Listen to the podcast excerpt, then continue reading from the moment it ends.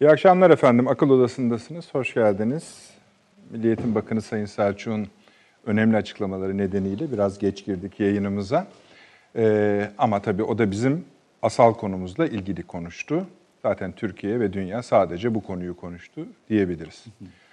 Efendim, salı günkü programımızda dedik ki Uluslararası Sağlık Örgütü, buna bağlı uluslararası ve ulusal kuruluşlar, Türkiye'nin kuruluşları bunu, koronavirüsü yani, bir salgın olarak henüz tarif etmiyorlar ama görünen o ki bu bir salgın dedik.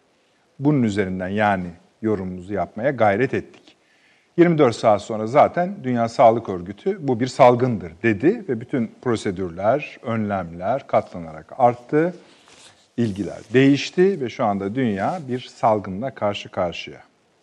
Esasen o akşam iki tane salgından bahsetmiştik, paralel giden. Bu akşam üç salgından bahsedeceğiz efendim. Üçü de birbirine paralel giden. Birincisi malum koronavirüs. İkincisi o akşam salı akşamı girizgahını yaptığımız konuyu biraz açacağız. İkinci salgında şu efendim. Koronavirüs üzerinden gelen, onunla birlikte yürüyen uluslararası, ekonomik, politik, ülkelerin ve bölgelerin istikrarını tehdit eden bir sürece yüründüğü hissi var. Sadece Türkiye'de değil, dünyada da böyle bir his var. Bir yandan da ekonomik durgunluk, borsalar, döviz hareketleri vesaire gibi dalgalanmalara neden oluyor ve bu dalganın boyu gittikçe yükseliyor. Üçüncü salgın ise şu efendim. O ziyadesiyle Türkiye'de yaşanıyor. Bir korona virüs salgınımız var. Bir de korona panik salgınımız var. Hangisi daha tehlikeli belli değil şu an için. Ama şöyle bu önemsiz mi? Yani bunu biraz abarttığımızı siz de düşünüyor musunuz? Doğrusu bilmiyorum. Ama bu işte AVM'lerdeki, dükkanlardaki efendim kolonya satışları, hmm. şunlar, bunlar vesaire garip tablolar oluşturuyor. Şimdi bunu söylemek de biraz garip. Hani önlem alınmaz öyle değil. Ama durum şu. Bakın uluslararası gazeteler, özellikle Amerikan gazeteleri, Batı gazeteleri dünyadaki salgını verirlerken işte mesela İtalya'da biraz önce gelen rakam 1016 kayıp yani insan kaybı. Yani enfekte sayısını söylemiyorum İtalya. Sadece İtalya örneği bu. Güney Kore, Çin, Çin'de azalıyor eyvallah ama devam ediyor. Japonya ve bir sürü ülkede almış başını giden bir tablo var. Bu basın yayın organları da bizde şu anda resmi olarak enfekte sıfır, şey bir gözüküyor. E, hastamız bir, enfektemiz bir gözüküyor. Şükür kaybımız yok. Bizim resimlerimizle veriyorlar. İşte Sultanahmet'in resmini koyuyorlar. İşte tür, dünyada şey diyor, bizim ismimizi zikretmemekle diyor. Biz ne yapıyoruz? Acaba biraz abartıyor olabilir miyiz? Paniğimizi, önlemlerimizi abartabiliriz. Paniğimizi biraz abartıyor muyuz? Tartışacağız bu akşam. Ama şunu unutmayın. Eğer başka ülkelerde bizim kadar yani bizim kadar olup başka ülkelerle birlikte bizde de bu yükselseydi şöyle sorular soracaktık. Türkiye'ye hiç yabancı konular değildir efendim bunlar. Bunun arkasında kim var? Kimin işine yarıyor? Kimde virüs yok ise o şüpheli haline dönüşecek. Efendim bakın bütün dünyada var. Örnek diye söylüyorum. Amerika'da sıfır. Bir, iki. Ha demek ki Amerika'da Amerika bunun sorumlusu olabilir. İsrail bunun, İngiltere olabilir, Rusya olabilir. Şimdi bizde bir.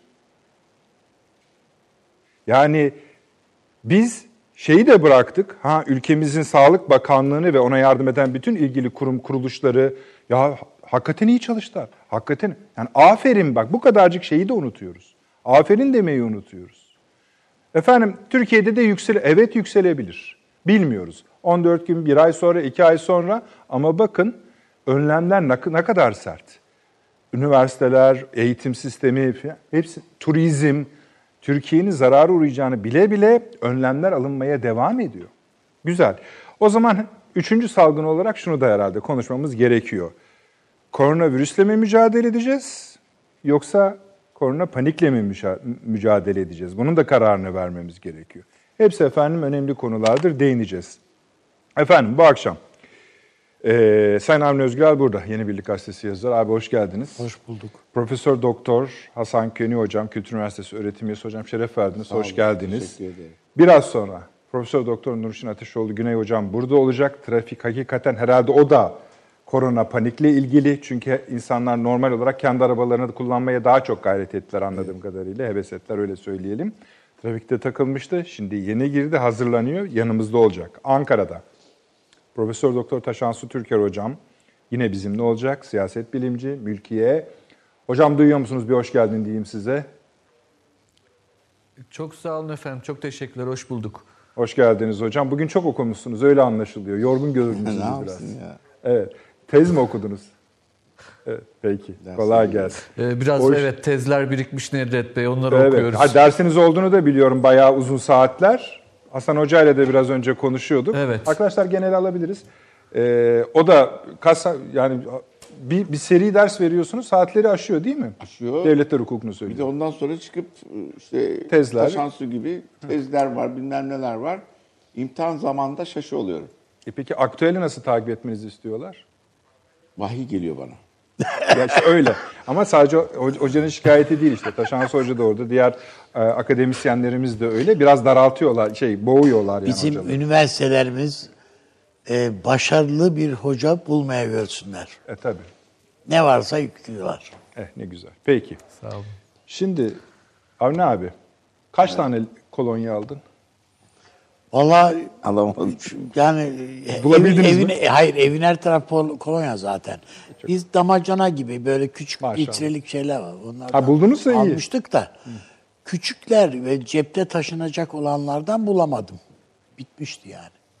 Yani Torunlara falan birer tane verecek falan. sıkıntı yok, şu biliyorsunuz. Üreticiler diyor ki kolonyada sorun yok ya bu problem yok. Yalnız şeyi bulamıyoruz. Ambalaj yok. Evet yani bu hani şişeler fıs fıs edenlerden üzerine basarak o çünkü Çin'de üretiliyormuş Hasan Hoca. Allah. Yani Normal onun için kapaklı. O da bir ayrı mesele yani. Bakalım. Evet. Hala bugün de e, mesela Masak çok ciddi olarak bunların üzerine gitmeye başladı. Bu yani 3 liralık, 5 liralık, 10 liralık sağlık, temizlik, hijyen maddelerinin 100 liraya, 150 liraya, 200 liraya bulunan yani artık onlara da Maskeler falan Tabii. böyle. İşte sizle konuşurken de İran dini lideri Hamene'in baş danışmanını da şu anda hani karantinaya almışlar koronavirüs nedeniyle. Yani, bu İran Zaten bu işi İran'ın- yapamadı. İran'ın Bakanlar Kurulu fotoğrafı zaten İşte durumu yüz anlatıyor. kararıydı. Evet. Değil mi? Yani o, onlar bu işi tam tutamadılar. Öyle anlaşılıyor. Tabii öyle. Ha, Peki. Şimdi üç tane şey saydım. Evet. Ee, arzu ederseniz bu korona panikten biraz başlayın. Hani iyi midir, kötü müdür, acaba doğru mu yapıyoruz? Yani şöyle isim vermeyin. Bir kurumumuz şöyle açıklama yapıyor. Bak. Tedirgin olalım ama panik olmayalım. Şimdi bu yani neyi düzeltelim biz?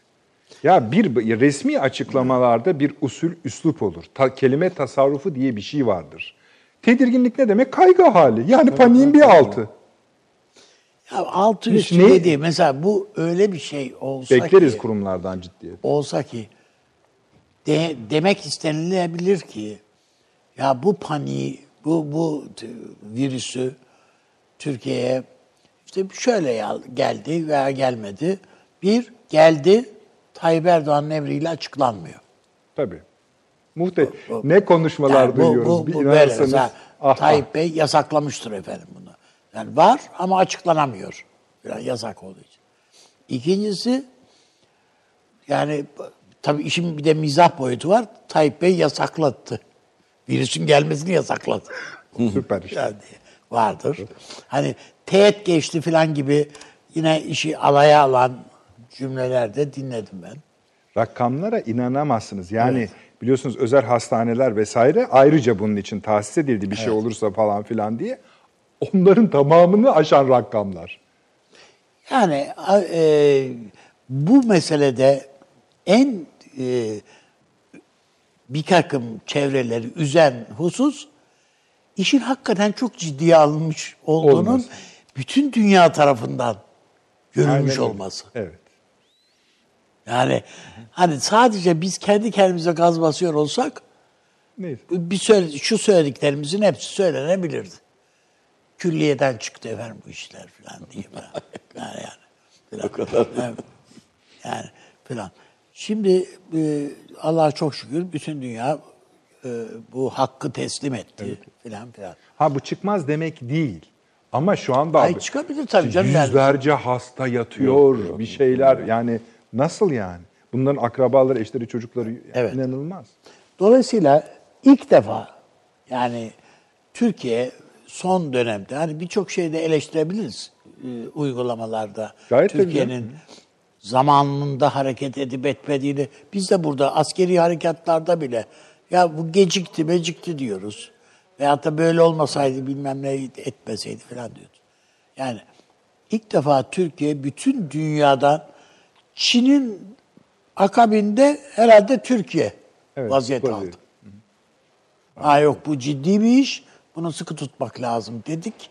Ve ne kadar isabet kaydettiğimiz burada görüldü. Yani o İtalya filan hepsi Almanya filan hepsi sınıfta kaldılar bu manada. İşte şeyi hatırlatalım. Salı günü Merkel bizim yayınımız devam ederken şöyle açıklama yaptı.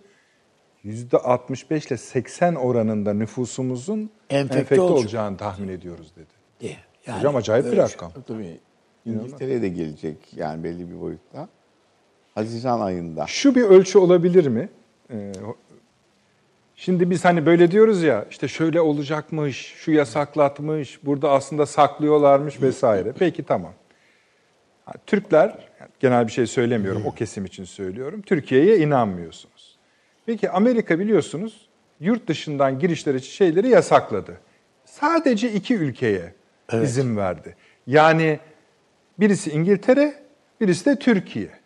E İşte Tayyip Bey ve hatta Berat Bey belki özellikle hani rica araya ederim. daha başka şeyler de koyabilmek adına bunlar devreye girmiştir filan böyle bir kıyak yapmıştır Amerika Falan falan ya, diyor. işte bu yani bunlara inan bunlara inanmak isteyen filan ve olmadığını Avni abi niyet bozuk. Gö- niyet. Tabii yani olmadığını görünce de çok ciddi hayal kırıklığı yaşayan e, insanlar var.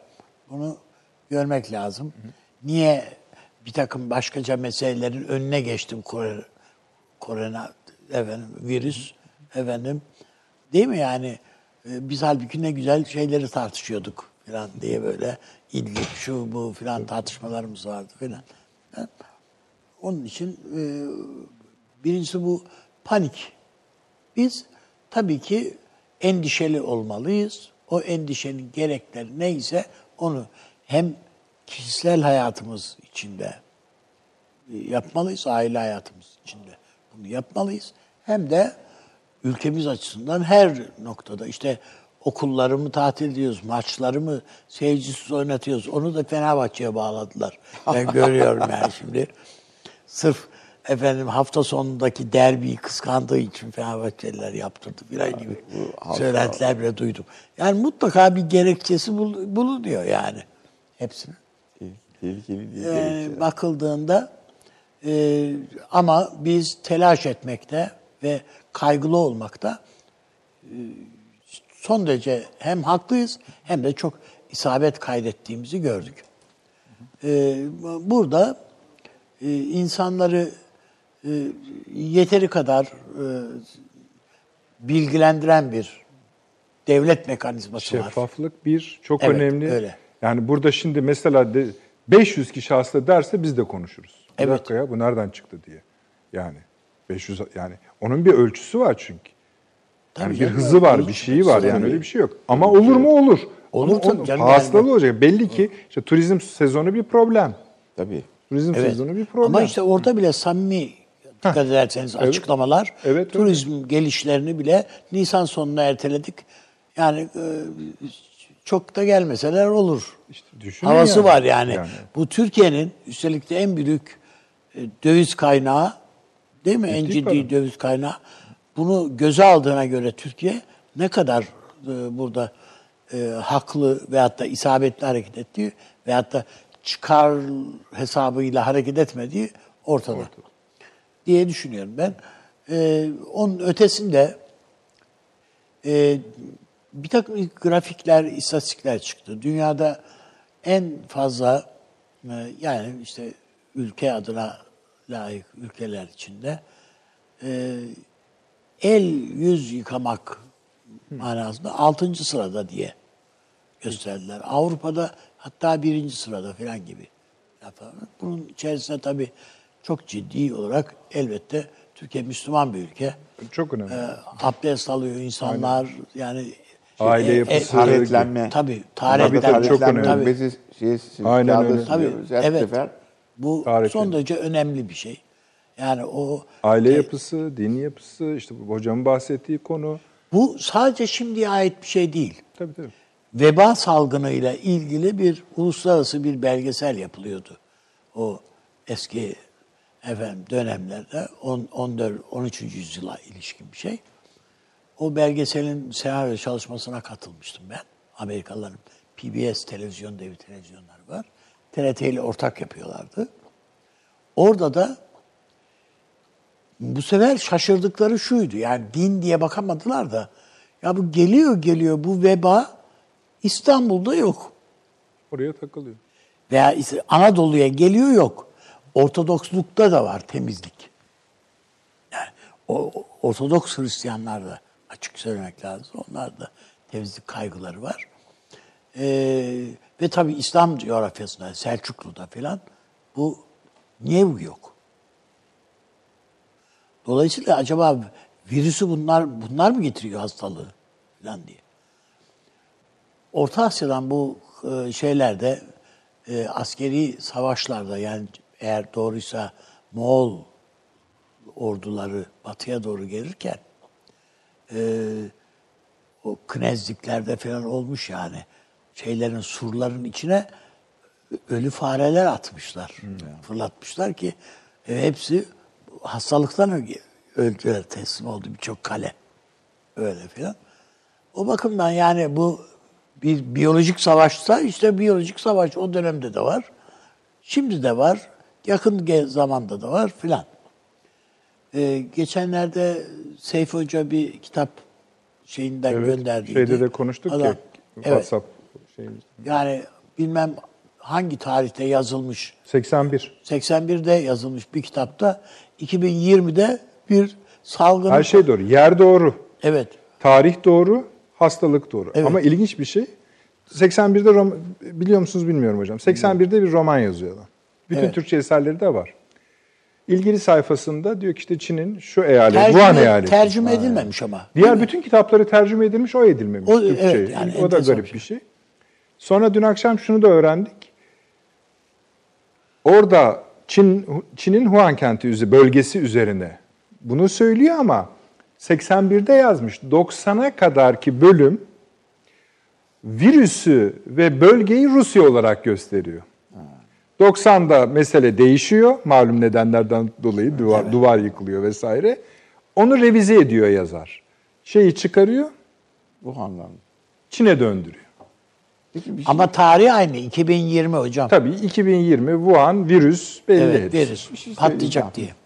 bizim e, Ertan Özyiğit'in bir konuşması var. O geldi mi sana? Biliyorum biliyorum. Ha. Yani konuşuyoruz zaten. Yani o doğru mudur? Sonra Abdullah Bey de çıkıp demiş ki ben de 2006'da 7'de falan biliyordum falan demiş ama o böyle ezoterik anlatıyor. Ama bütün her yerde modo şey oldu şimdi Ertan'ın konuşması. Tabii tabii önemli o. Alıntılandı. Yani Ertan ama onu daha önce söyledi galiba. Ben öyle 3 ay hatırlıyorum. evvel, evvel söylemiş. Yok, daha da evveldir o. Böyle kırmızı şey kırmızı yeşil fakat demiş şey bakışında bu mor olarak gözükür. Mor da bilmem nedir falan diye bana da göndermiş. Dedim vallahi aferin falan. Sonra başkaları da çıktı. Ben daha evvel söyledim falan ama Anlamı yok. Ertan'ın açıklaması çok daha şey. Böyle bilebiliyorsa e, ezoterik bakış açısından müthiş bir şey. İşte o kitaplar falan filan da çıktı ya bu Dan Brown'un şudur bilmem ne falan. O kitaplarda böyle bir öykü var. Bu öykü tam Dan olarak Brown falan bana göre daha böyle hayalciydi de Ertan'ın Tamam. konuşması Bir- öyle değil. Daha ayağı yere basıyordu. Eyvallah. Oradan besleniyor. Yani o Ha, tür e, şeylerden besleniyor. diyor. Tabii, herhalde. Güzel bir şey. Onda bir problem yok. İşte onun için diyoruz her zaman bu komplo teorilerine vesaireye kapıları kapatmayalım. Şimdi bu kitabı nasıl izah edeceksin mesela? 81. 81. Ve mesela adi Wikipedia, adi derken kötü anlamda değil. Yani kolay Wikipedia şeyi bile, bilgisi bile ona refer ediyor. Böyle bir kitap çıkmış. Bu kitapta bu zikredilmiş. Evet. Ee, 40 sonra başka önce- kaynaklardan da Tabii öğreniyorsunuz ki 40 bu- yıl önce. Heh, tamam. Öyle. Şimdi Az buza- dolayısıyla yani bu tür şeyler de var yani komplo şeyleri de var. E tabi dünyada da bu biyolojik savaş çalışmaları filan az buz değil yani bunlar yapılmıyor da değil. Bunların hepsi var. Bugün dün vardı, bugün de var dolayısıyla. Ee, bizde de hatırlarsanız e, büyük e, Gölcük depremi sırasında Amerikalıların bu depremi nasıl e, oluşturduğuna dair değil mi hocam siz hatırlıyorsunuz hatta yani Kıbrıs dolayısıyla filan filan yani işte şey de bunun için Hocam gelmiş hoş geldiniz, buraya. buyurunuz. Teşekkürler. Trafik mahvetti siz değil mi? hoş geldiniz. Hoş gelmişsiniz hocam. Ee, Clinton'ın da tam Türkiye'ye bunun için geldiği filan. Yani bütün bunlar yani önceden planlandığına Ama biliyorsunuz bu ilişkin. Komple Teorileri isimli filmde o da iki yıl öncesinden bu öyküyü anlatır. Yani deprem öyküsünü anlatır. Şimdi Neyse. anladım da şöyle bir şey var. Yani eğer tutarsa biz nasıl bildiydik olur. Tutmazsa zaten kimse üstüne gitmez. Yani niye vay tut- niye tutturamadın be adam diye alay da etmezler yani. Ama 10 tane şey söylediği vakit şimdi bu kahve falına bakmak gibi. Yani sana üç vakitte bir yol gözüküyor dediğinde. Hakikaten gidersen e, doğru söyledi olan adam dersin. E gitmezsen bana söyleyecek bir lafın olmaz yani. Veyahut da şöyle bir kısmet, işte para, şu bu neyse. Geldi, ya şu bizimkine bir daha bir bak. Veya söyle de o bizimkine de bak. Dursun Hocam diyor ki ya ne konuşuluyordu burada acaba diye. Şimdi Evet hocam. koronavirüs, koronavirüs. Hocam, Yok, yolda dinledim yani biraz. çıkarsa mesele yok ama çıkmazsa e, kimse üstüne düşmez. Bunlar genelde çıkmış tutmuş kehanetler. Nostradamus bile böyledir yani İyi, peki bak. bana göre. Yani e, adam bir şeyler yazmış, biz onu günlük yaşanantıya uydurmaya çalışıyoruz. Tarihte e, büyük hükümdarların yanlarında kahinleri olur idi. Bizde de vardı yani Osmanlı'da da müneccimler filan filan. E, biz Nizip Savaşı'nı böyle kaybettiydik değil mi hocam? Evet. Yani e, hücum emri verelim diye Moltke diyor ki böyle böyle. Bizim paşa diyor ki tali vakti mi acaba?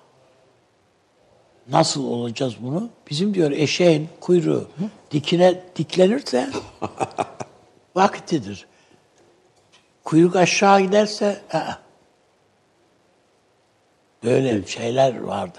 Yani bunlar ol, olmamış şeyler değil yani olmuş şeyler. Onun için e, bu, bu- bunlara pek fazla bakmamak. Hani gülüp geçmek e, fantazidir. Oku, okumakta da bir sakınca yok yani bence. Şaşırmamızda da yok. Tabii şaşırmamakta da bir şey yok. Ama bunlara göre amel edersek hafifler. İşte bak hiç ilk defa bilimsel bir şeye ayağımızı koymuşuz. Sonuç bana göre bir başarı Tabii. hikayesi bu. Yani arada işte dedim ya teşekkür etmeyi unutmayalım. O kadar yani. Bir şey beklemiyor kimse. O teşekkürü de beklemiyor kimse yani Evet. ama hani bakın buraya bütün dünya yanıyor işte. Rakam da bu. Bir Ankara yapalım hemen. Taşansı hocam. Evet. Ee, üç salgından hangi şeyle devam ediyoruz? Korona panikle. Siz ne söylersiniz? Siz de çok Avni Bey gibi Ee, efendim- aldınız mı kolonya çok? E, Valla ben de kolonya bulamadım. ne yazık ki? Ankara'da da kolonya yok. Sormayın. Allah Allah. Peki. Sormayın. Evet, Ee, neyse pazar. işin şakası bir tarafa. e. Buyurun hocam. Şöyle söyleyeyim efendim. Ee, şimdi Avni Bey'in aslında söylediği şeyler çok önemli. Ee, şöyle ki önemli. Aslında birazdan ben e, diğer başka birkaç konuya da geçeceğim ama özellikle şuradan başlamak isterim.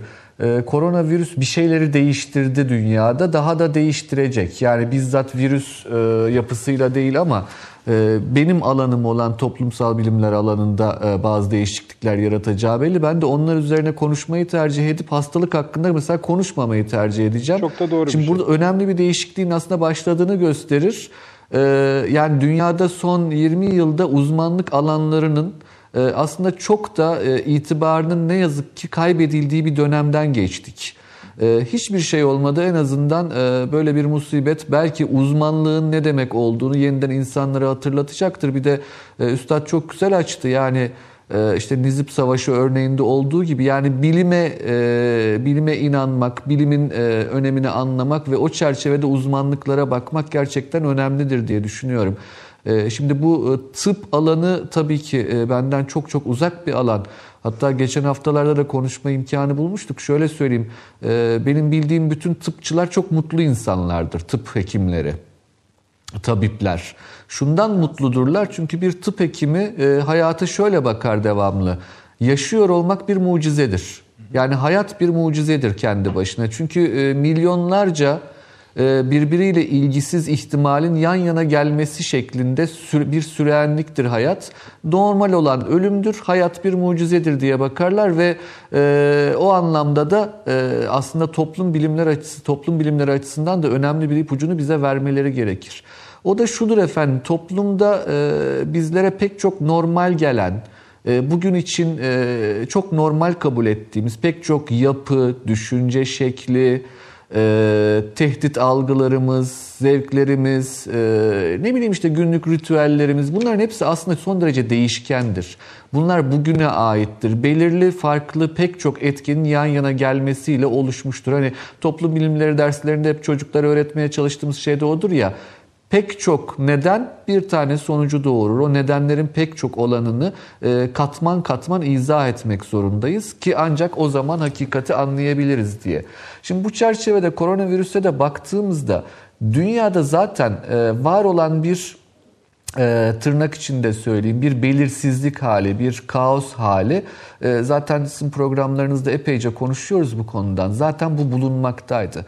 Şimdi bu tarz e, vakalar yani koronavirüs gibi bir salgın evet çok önemli bir salgın. E, çok önemli bir tarihsel vaka olarak değerlendirilecektir daha sonra da. E, böyle dönemlerde siyasal mevzilenmeler, düşünsel yapılanmalar çerçevesinde belirli değişiklikler yaratacaktır. Hani biz e, tarihçilerin e, şöyle bir tarihe bakarken, geçmişe bakarken en haz etmediğimiz husus köklü değişimlerdir. Çok sevmeyiz onu çünkü açıklamak zordur, süreklilikleri kırar vesaire ama tarihte belli dönemler vardır ki gerçekten çok köklü değişimleri yaşamıştır. Bunu da daha sonra analiz eder tarihçiler. Şimdi bugünlere baktığımızda ben çok uzun zamanlardan beri sizin programlarınızda hep bunu söylüyorum aslında. Yine tekrar etme pahasına söyleyeceğim. Bir 19. yüzyılı hatırlatan bir havanın içinden geçiyor dünya. 19. yüzyılın o temel tartışma konularının pek çoğu aslında bugün içinde tartışma konusu haline geldi. Şimdi orada da e, şöyle bakmak gerekir diye düşünüyorum. Bugünkü bu siyasal tartışmalar, siyasal mevzilenmeler toplumsallık yani toplumun kendi içinde geçirdiği değişimler, dönüşümler, felsefi dönüşümler, arayışlar ve tabii ki siyaset ve tabii ki strateji bunlar hepsi farklı farklı katmanlardır. E bu katmanların hepsinde bir belirsizlik hali yani o statikon bozulmuş olduğu bir hal e, ve yeni tanımlara muhtaç yeni bir dönem içinde olduğumuz gerçeğini görmemiz gerekir. Korona da işte böyle bir dönemde eğer böyle büyük bir vaka olarak alıyorsak bu büyük vakalar e, tarihi bir şekilde bir tarafa doğru bükecektir. Bunun için araç olarak kullanılır. Ama e, siz stüdyoda çok güzel de izah ettiniz gerçekten.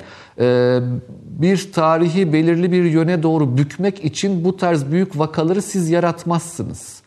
Zaten kendiliğinden oluşan, spontane olarak gelişen bu tarz vakalardan faydalanırsınız.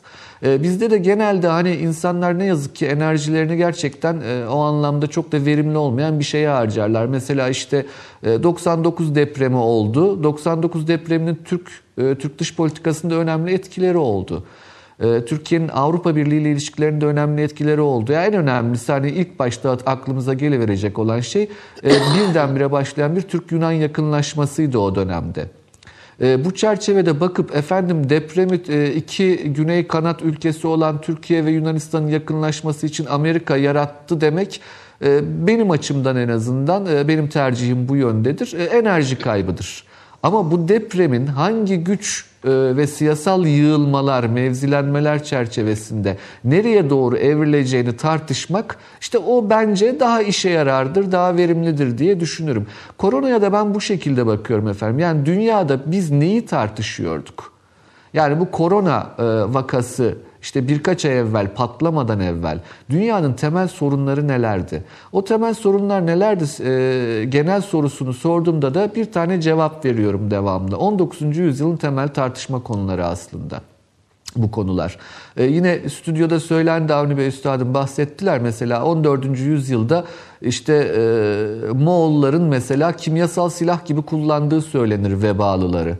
Mancınıklara vebalı insanları koyup e, sur kalelerin içine atarlardı. Şimdi mesela veba salgını o dönemde e, bir Asya tehdidi olarak okundu dünyada. Değil mi Batı Avrupa'da? E, işte ne bileyim Anadolu'da yine bu şekilde bir Moğol tehdidi olarak algılandı. Hani veba o çerçevede değerlendirildi. Bugün peki korona hangi çerçevede değerlendiriliyor? Temel soru nedir diye sorduğumuzda temel, en temel, en başlık, en büyük başlık belli ki küreselleşme kavramı. Çünkü koronanın e, bir şekilde küreselleşme çerçevesinde hızla yayılabileceği, küreselleşme çerçevesinde bu hastalığın dünya ekonomisini felç etme ihtimalinin bulunduğu e, bir cephe tarafından yüksek sesle dillendirilirken başka bir cephe bunun karşıt cephesi tarafından da çözümlerin de küresel olması gerektiği çünkü zaten sorunların küresel olduğunu anlaşıldığı şeklinde yorumlanıyor. Bakın bu aslında siyasal mevzilenmenize göre dünyayı okuma şeklinize göre aslında yaşanan büyük bir vakada da nasıl bir pozisyon aldığınızla alakalı ve bu çerçevede de zaten belirli değişiklikler yaratacağı belli. Ama birinci bir değişiklik yarattı. Biraz önce söyledim bu gerçekten bence önemli ve aslında e, nereye doğru bükülecek e, dediğimde de orada o cevabı vermemizi kolaylaştıracaktır. Ee, bilim kavramı mesela çok yıpratılmıştı dünyada. Bu sadece Türkiye'ye has bir durum değil. Tüm dünyada çok yıpramıştı. Yani aydınlanma düşüncesi, bilim, pozitivizm bunlar 1970'li e, yıllardan beri sosyal bilimlerde başlayan tartışmalar e, ama e, kamuoyuna da mal olan bir şekilde önemli noktalara gelmişti. Bugün çok keskin cevaplar alabiliyoruz. Ee, mesela hani başı sıkışan insan e, bilim hakkında atıp tutarken işte hastalandığı zaman nasıl e, hastaneye gider, doktora gider. E, bugün de şimdi e, tabiplere başvurma düşüncesi mesela önemli bir yönelimdir diye düşünüyorum. Orada da mesela bazı başka şeyleri de görmemiz gerekecek zannediyorum. Bilimin kendi iç yapılanmasındaki sıkıntılar. Başansı e, hocam. Tabiplerimizin de ne kadar aslında e, salgın hastalık tarihinden uzak olduğu da görünüyor bir şekilde. Buyurun efendim. Şöyle yapalım. Belki hani ben gazeteci yani işte akademisyenlerin yani ben biraz şöyle yapalım. Şeytanın avukatlığını yapalım müsaade ederseniz.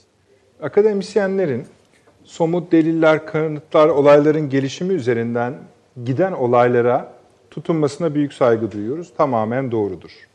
Siz de biraz onun giriz, söylediğiniz şey esasında büyük olarak ana payanda. Bu. Şimdi fakat şöyle bir durum var. Virüsten başlayarak küreselleşme üzerinden okursunuz. Tamam mesele yoktur. Ama bir de hali hazırdaki durum vardı.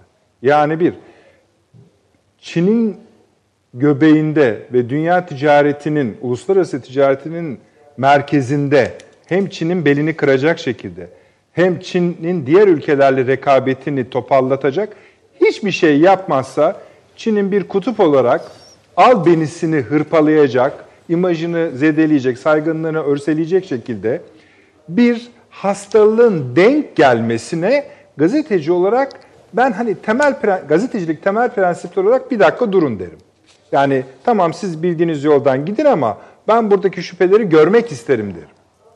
Çünkü öykü da iyice garip işlemeye başladı. Bunu merak etme hakkımız dursun isterim. Hani siz dersiniz ki mesela işte mutlaka, Nasıl Hocam söyledi, Avni Bey söyledi. Bu komple teorileri şu falan. Tamam onun ucunun kaçtığını biz de görüyoruz. Çoğu ortamlarda.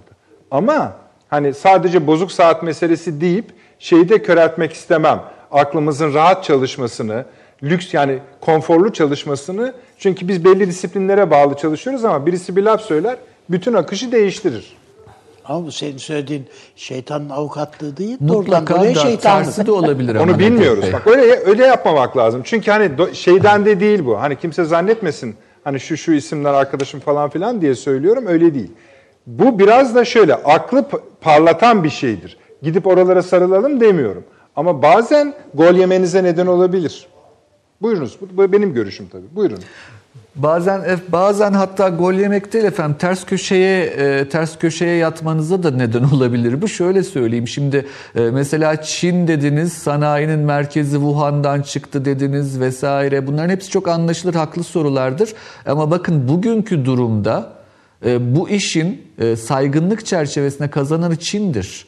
İtalya'daki salgında yardım Baş talep eden için, İtalya Türkiye gibi Avrupa baş Birliği'nden üyesi olduğu yani. Avrupa Birliği'nden baş edemeyebilirdi. Evet o da olabilirdi vesaire ama Ve gayri demokratik bir ülke olarak baş zaten. etti.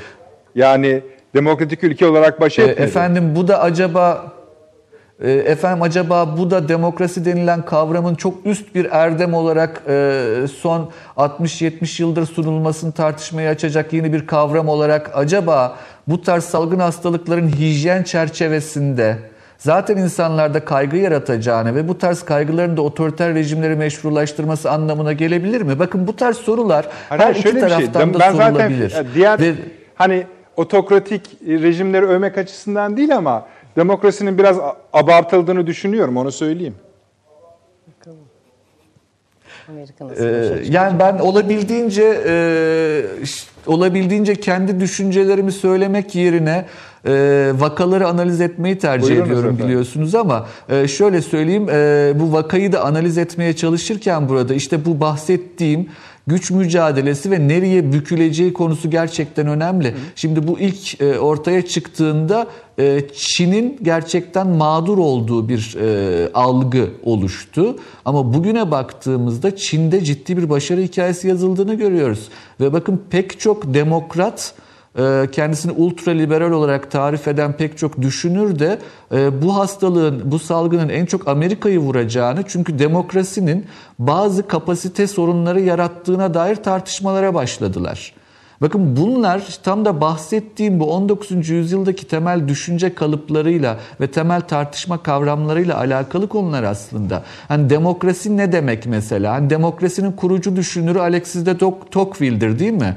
Ama Tocqueville şöyle söyler mesela ben kanuniliğe, özgürlüğe, tutkuyla aşığım ama demokrasiye değil. Yani bunu söyleyen Tocqueville'dir. Şimdi eğer bu tartışmalar bugün, yani Tocqueville'in bu cümlesi bugün Amerikan medyasında konuşuluyorsa bu demek ki salgına bizim salgın olarak bir başta ilk başta bakmamız gerektiğini ama eğer işin e, siyasal sosyal kısımlarıyla ilgileneceksek bunun içinde bulunduğumuz konjonktürün güç mücadelesini ve siyasal tartışmalarını anlayıp hangi eksende nereye doğru bir araç olarak kullanılabileceğini tespit etmemiz gerekir. Ee, Dolayısıyla bir salgın hastalık e, o dönemde e, eğer ki e, yükselen trendler e, küreselleşme yönündeyse onun içinde kullanılabilir. Eğer ki yükselen güç mücadelesi Amerika merkezinde söylüyorum özellikle e, küreselleşme karşıtı bir yaklaşımsa o çerçevede de kullanılabilir. Demokrasi otoriteryenlik ikilimi, sekülerizm e, efendim dindarlık ikilimi vesaire bu dikotomilerin hepsini çoğaltabilirsiniz ama e, bir vakanın nereye doğru ev, evrileceği doğrudan doğruya o siyasal konjonktürle alakalıdır. Hani bunu söylemekten çok da hoşlanmam ama ne yazık ki hakikatin önemli bir parçasıdır bu. Hakikat konjonktüreldir ve bağlam bağımlıdır. Çünkü her şey siyasaldır aslında. Dolayısıyla siyasat, siyas, siyaset, siyasal olan siyaset hakikatin nasıl, ne tarafa doğru bükülebileceğini de belirler. Zannediyorum ki bu çerçevede koronavirüs salgını dünyada zaten e, devam eden önemli tartışmalarda önemli bir mihenk taşı olacaktır. Tarihçiler tarafından da bu şekilde yazılacaktır diye düşünüyorum. Peki. E, Devam edeceğiz ki hocam. 50 sene sonra bugünlere baktığımızda e, bu önemli bir mihenk taşı olacaktır herhalde. Tamam devam edeceğiz hocam. Çok teşekkür ediyorum. Hatta bazı bir, yani üç parça şeyinizi hani şey gibiydi hani böyle Bağladı. duvarlara yazılır, yazılır ya. O kadar güçlü ifadelerdi. Teşekkür ediyoruz. Ama siz Taşans hocamız ders verdiniz mi bilmiyorum. Yok. Mülki hiç gelmedi, denk gelmedi. Aynen doğru. Peki. Daha sonradan geldi. Daha gençtir o.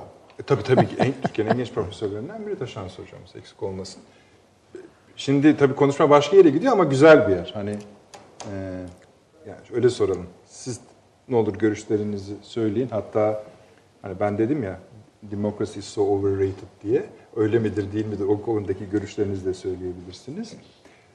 Ama şeyi geçelim hani e, Taşan Hoca'nın dediği yere. Bir korona paniğimizi de kontrol altına alalım dedik ama siz bir dalga görüyor musunuz? Ekonomide bir takım küresel ekonomide biraz siz- yani ekonomi politiğe ayrı önem verdiğinizi biliyorum. Biraz durgunluk gözüküyor. Biraz benim kibarlığımdan bayağı bir durgunluk. Borsalarda çöküntüler Evet. var. Amerika'da problem, Amerika dahil problem. Petrol Hatta 2008 krizini a- ne nal toplatacak. Deniyor ve bu daha öncüleri deniyor. İşte petrol fiyatları da bizim görmediğimiz rakamlar. Hoşun hocam. Evet. Rusların da hiç görmek istemediği rakamlar muhtemelen. Şimdi bu dalgalar üst üste biner. Bizim bölgemizde, ülkemizde, diğer ülkelerde istikrar sorunlarına yol açar. Biz şu anda iyiyiz ama diğer ülke bölgelerde problem var gözükür. Mü? E var. Şimdi Tansu'nun, Taşansu'nun söylediği küreselleşme boyutu olmasaydı bu hastalığın getirdiği veriler belli bir boyutta kalacaktı. Onun söylemek istediği sermayenin Dolaşımı. ulaşım nedeniyle insanların ve malların serbestçe dolaşımı. Şimdi mesela kendi açımdan bir izahat vereyim. Ee, Demin içeride konuşurken anlattık. Bizim hanım Donna Karahan mallarını İsim vermeyelim hocam. e, belli bir şirketin mallarını Çin'den alıyorduk. Yani büyük giyim kuşam pazarları. Ucuz olduğu için İtalyan modacıları bunu Çin'de üretiyorlardı. Çünkü dolarla bir ödeme yapıyorlardı oraya belli bir ucuzlukta. Sonra Milano'ya getiriyorlardı. Milano'dan biz şeyle alıyorduk. Euro ile alıyorduk. Böylece çift kazanç sağlıyorlardı. Şimdi niye birdenbire İtalya'da oldu? Türkiye çok daha yakın Çin'e. İşte içimizde Uygur topluluğu da var. Şeyler var falan. Gidip geliyorlardır herhalde. Sebebi bu. Malların oralarda üretilmiş olması. İşte bu da küreselleşmenin bir boyutu. Şimdi bir başka boyut e, söyleyeceğim. Çok açıklanmıyordu ama e, yani komplo teorisi tarzında değil. Şimdi biz e, güvenlik politikaları üzerinde çalışıyoruz. Mesela normal üniversitelerde güvenlik politikaları değil bir ders yok. Ulusal güvenlik, e, kişilerin güvenliği ve uluslararası güvenlik. Bu üçü birbirine bağlı. Mesela kişisel kişilerin güvenliği açısından tehdit oluşturan bir unsur ne biliyor musunuz? Çok hayret edeceksiniz. Aşırı şehirleşme. Bu bir güvenlik unsuru olarak okunuyor. Nerede? NATO'nun bize verdiği şeyde. Bunu okutacaksınız diye. NATO. Toplumun yapısının değişmesi ve aşırı şehirleşme güvenlik unsurudur. Ha, hadi bu yeni. Yani güvenlik unsuru Tehdit güvenliği unsuru. tehdit eden bir Tehdit unsur. ediyor. Oradan ulusal güvenliğe bağlıyor. O askeri sınırların korunması. Oradan uluslararası alanında falan. Şimdi bu bir tehdit boyutu. Bunu çalışırken şöyle bir şey gördük. Batı Afrika'dan başlayarak Amerika'nın yukarı doğru çıkıyor. Ee, Kuzey Irak bölgesi, onun üstünde Azerbaycan ve daha üste doğru çıkıyor. Sonra aşağı doğru iniyor. Güneydoğu Asya, Asya'da 26 tane biyolojik askeri üs var. Yani şeyleri bırakın. Askeri üsler, İHA üsleri, SİHA üsleri, özel kuvvetler için üsler, lojistik üsler bunlar 50-60 tane. Şimdi Birleşmiş Milletler de şunu sormuş. Ee, Amerika içinde de var tabii. O normal her ülkenin böyle bir security şeyi var, güvenlik boyutu var. Niye sizin 26 üs var? Yani bu, bu çok fazla demiş. Biz bunu iki ay evvel tartışıyorduk. Yani askeri şeyler, derslerde. Buna karşı bir tedbirimiz var mı? Ee, biyolojik savaşa karşı hiçbir ülkenin tedbiri yok. Yani nasıl yapılacağı bilinmiyor. Çünkü mikrobun nevini bulacaksınız falan. Ama 26 üs bir de tabii gene spekülatif olarak Afrika'nın batısında Moritanya ve onun altında. Çat, Ebola'nın çıktığı yerler. İki tane Amerikan üssünün olduğu yer burası. Şimdi Çin'deki bir tek Wuhan bölgesinden çıktı diyor. Halbuki hemen aşağı indiğinizde Güneydoğu Asya'da 7 tane Amerika'nın Biyolojik. biyolojik askeri üssü var. Yani askeri üssün dışında biyolojik askeri üssü var. Tabii Rusya'nın da vardır. Ama Kimi- bu kimyasal silahlardan söz etmiyorsunuz. hayır, biyolojik askeri üs. Şimdi bu tabii bizimkileri rahatsız etti. Bir tanesi de şeyde, Kuzey Irak'ta. En büyüklerden biri. Ben tabii aramızda şaka yaptık. Acaba bizi başka türlü mü halletmeye çalışıyorlar falan gibilerden. Bu boyutlar da var. Ee, onun yanında bu iletişimin bu kadar büyük hale gelmesi tabii ekonomiyi sarsacak. Bir de şunu gördüm. Demek ki bu petrol fiyatlarının bu kadar yüksek olması uçakların yoğun şekilde yakıt kullanmasıymış. Yani ana yakıt bunların kullanmasıymış. O yüzden fiyatlar aşağı doğru indi. Ama başka bir imaj var. Efendim Rusya e, Amerika'yı zorluyor. Niye zorluyor? Kaya gazı. İşte Kaya petrol. onlarınki kaya gazı Daha çok az pahalı. karla satılıyor. E, Suudi Arabistan, sonra Afrika'ya baktık. Rusya, petrolü olan Rusya, Afrika'daki bütün petrol anlaşmalarını yapmış. Çin'le birlikte. Peki senin petrole ihtiyacın yok. Niye bunları kilitliyorsun? Afrika'daki petrol alanlarını. Onu da bilmiyorduk. Bu yeni boyutlarını görünce değişik boyutlar ortaya çıkıyor. Ha, bu normal olarak bir yerden e, başladı, nasıl başladı bilinmiyor. Bir ara kuş gribi vardı, o da böyle falan. E, ölümlere bakıyorsunuz. Yani çok panik yapalım mı diye. E, mesela 60'la Çin'le Rusya kapışmışlar birbirlerine. Ölü sayısı 4 milyon. Açlıktan 4 milyon kişi ölmüş. Afrika'da açlıktan 2 milyon kişi ölmüş. Hani bu verilen sayı 1000, 2000 falan belki de virüsten olduğu için heyecan yapıyor. Açlıktan ölenler var diyorsunuz kimse kımıldamıyor. Afrika kırılıyor. Ya böyle biz yardım ediyoruz işte Afrika'ya, Belgi'ye, Doğu Afrika'ya hep çok yardım ediyoruz. Ve de açlık hala devam ediyor. trafik kazalarında 1 milyon 250 bin kişi ölüyormuş Tabii. bir yılda. O şeyleri sayıları vermiyorlar. Oradan 100 kişi öldü, 200 kişi öldü. E, kalp krizinde hemen size söyleyeyim 40-50 bin kişi ölüyor. Yani Amerika'da bol ızgara köfteleri götürerek falan filan. E, o yüzden nasıl oldu, neyi deniyorlar? Denerken bir başka şeyler olabiliyor. Sonra başka tehditler de var. Mesela habire Afrika'da Ruslar bizde olduğu gibi nükleer santral yapmaya çalışıyorlar. Ki onlar nükleer santralı kullansınlar, onlar benzin, petrolü falan alsınlar gibi boyutlar da var. E şimdi bütün bu karmaşa içinde e, virüsü nasıl e, anlatalım? Bu kadar yayılmasını nasıl anlatalım? E, Amerika'dan dolayı bir deneme sonucu komplo olduğu için bir şey söyleyeyim. Elimizde hiçbir belge yok. Çıktıysa kendisine yansıyacağını hesaplamadı mı? Çünkü Çin şehirleri var. Hocam da bir İngiltere'de var. Chinatown'lar Evet, var. evet. Gidiyorlar, geliyorlar. İtalya'da bile var. Ha, bilmem nerede Chinatown'lar var. Güneydoğu Asya. Çinli ve Hindistanlı. Hindistan'da ne kadar mesela bilmiyorum. Hindistan'da ilginç bir şekilde az. Ha, İlginç Afrika'da şekilde onlar biliyorsunuz ölüyü de nehre atıyorlar, Ganj nehrine. Burada yıkalıyorlar. Burada tuvaletini yapıyor. Öbür tarafta da suyunu içiyor. Hayvanlarını falan. orada yıkıyor. Evet. Ki- E bunlarda tifo olmuyor, bilmem ne olmuyor.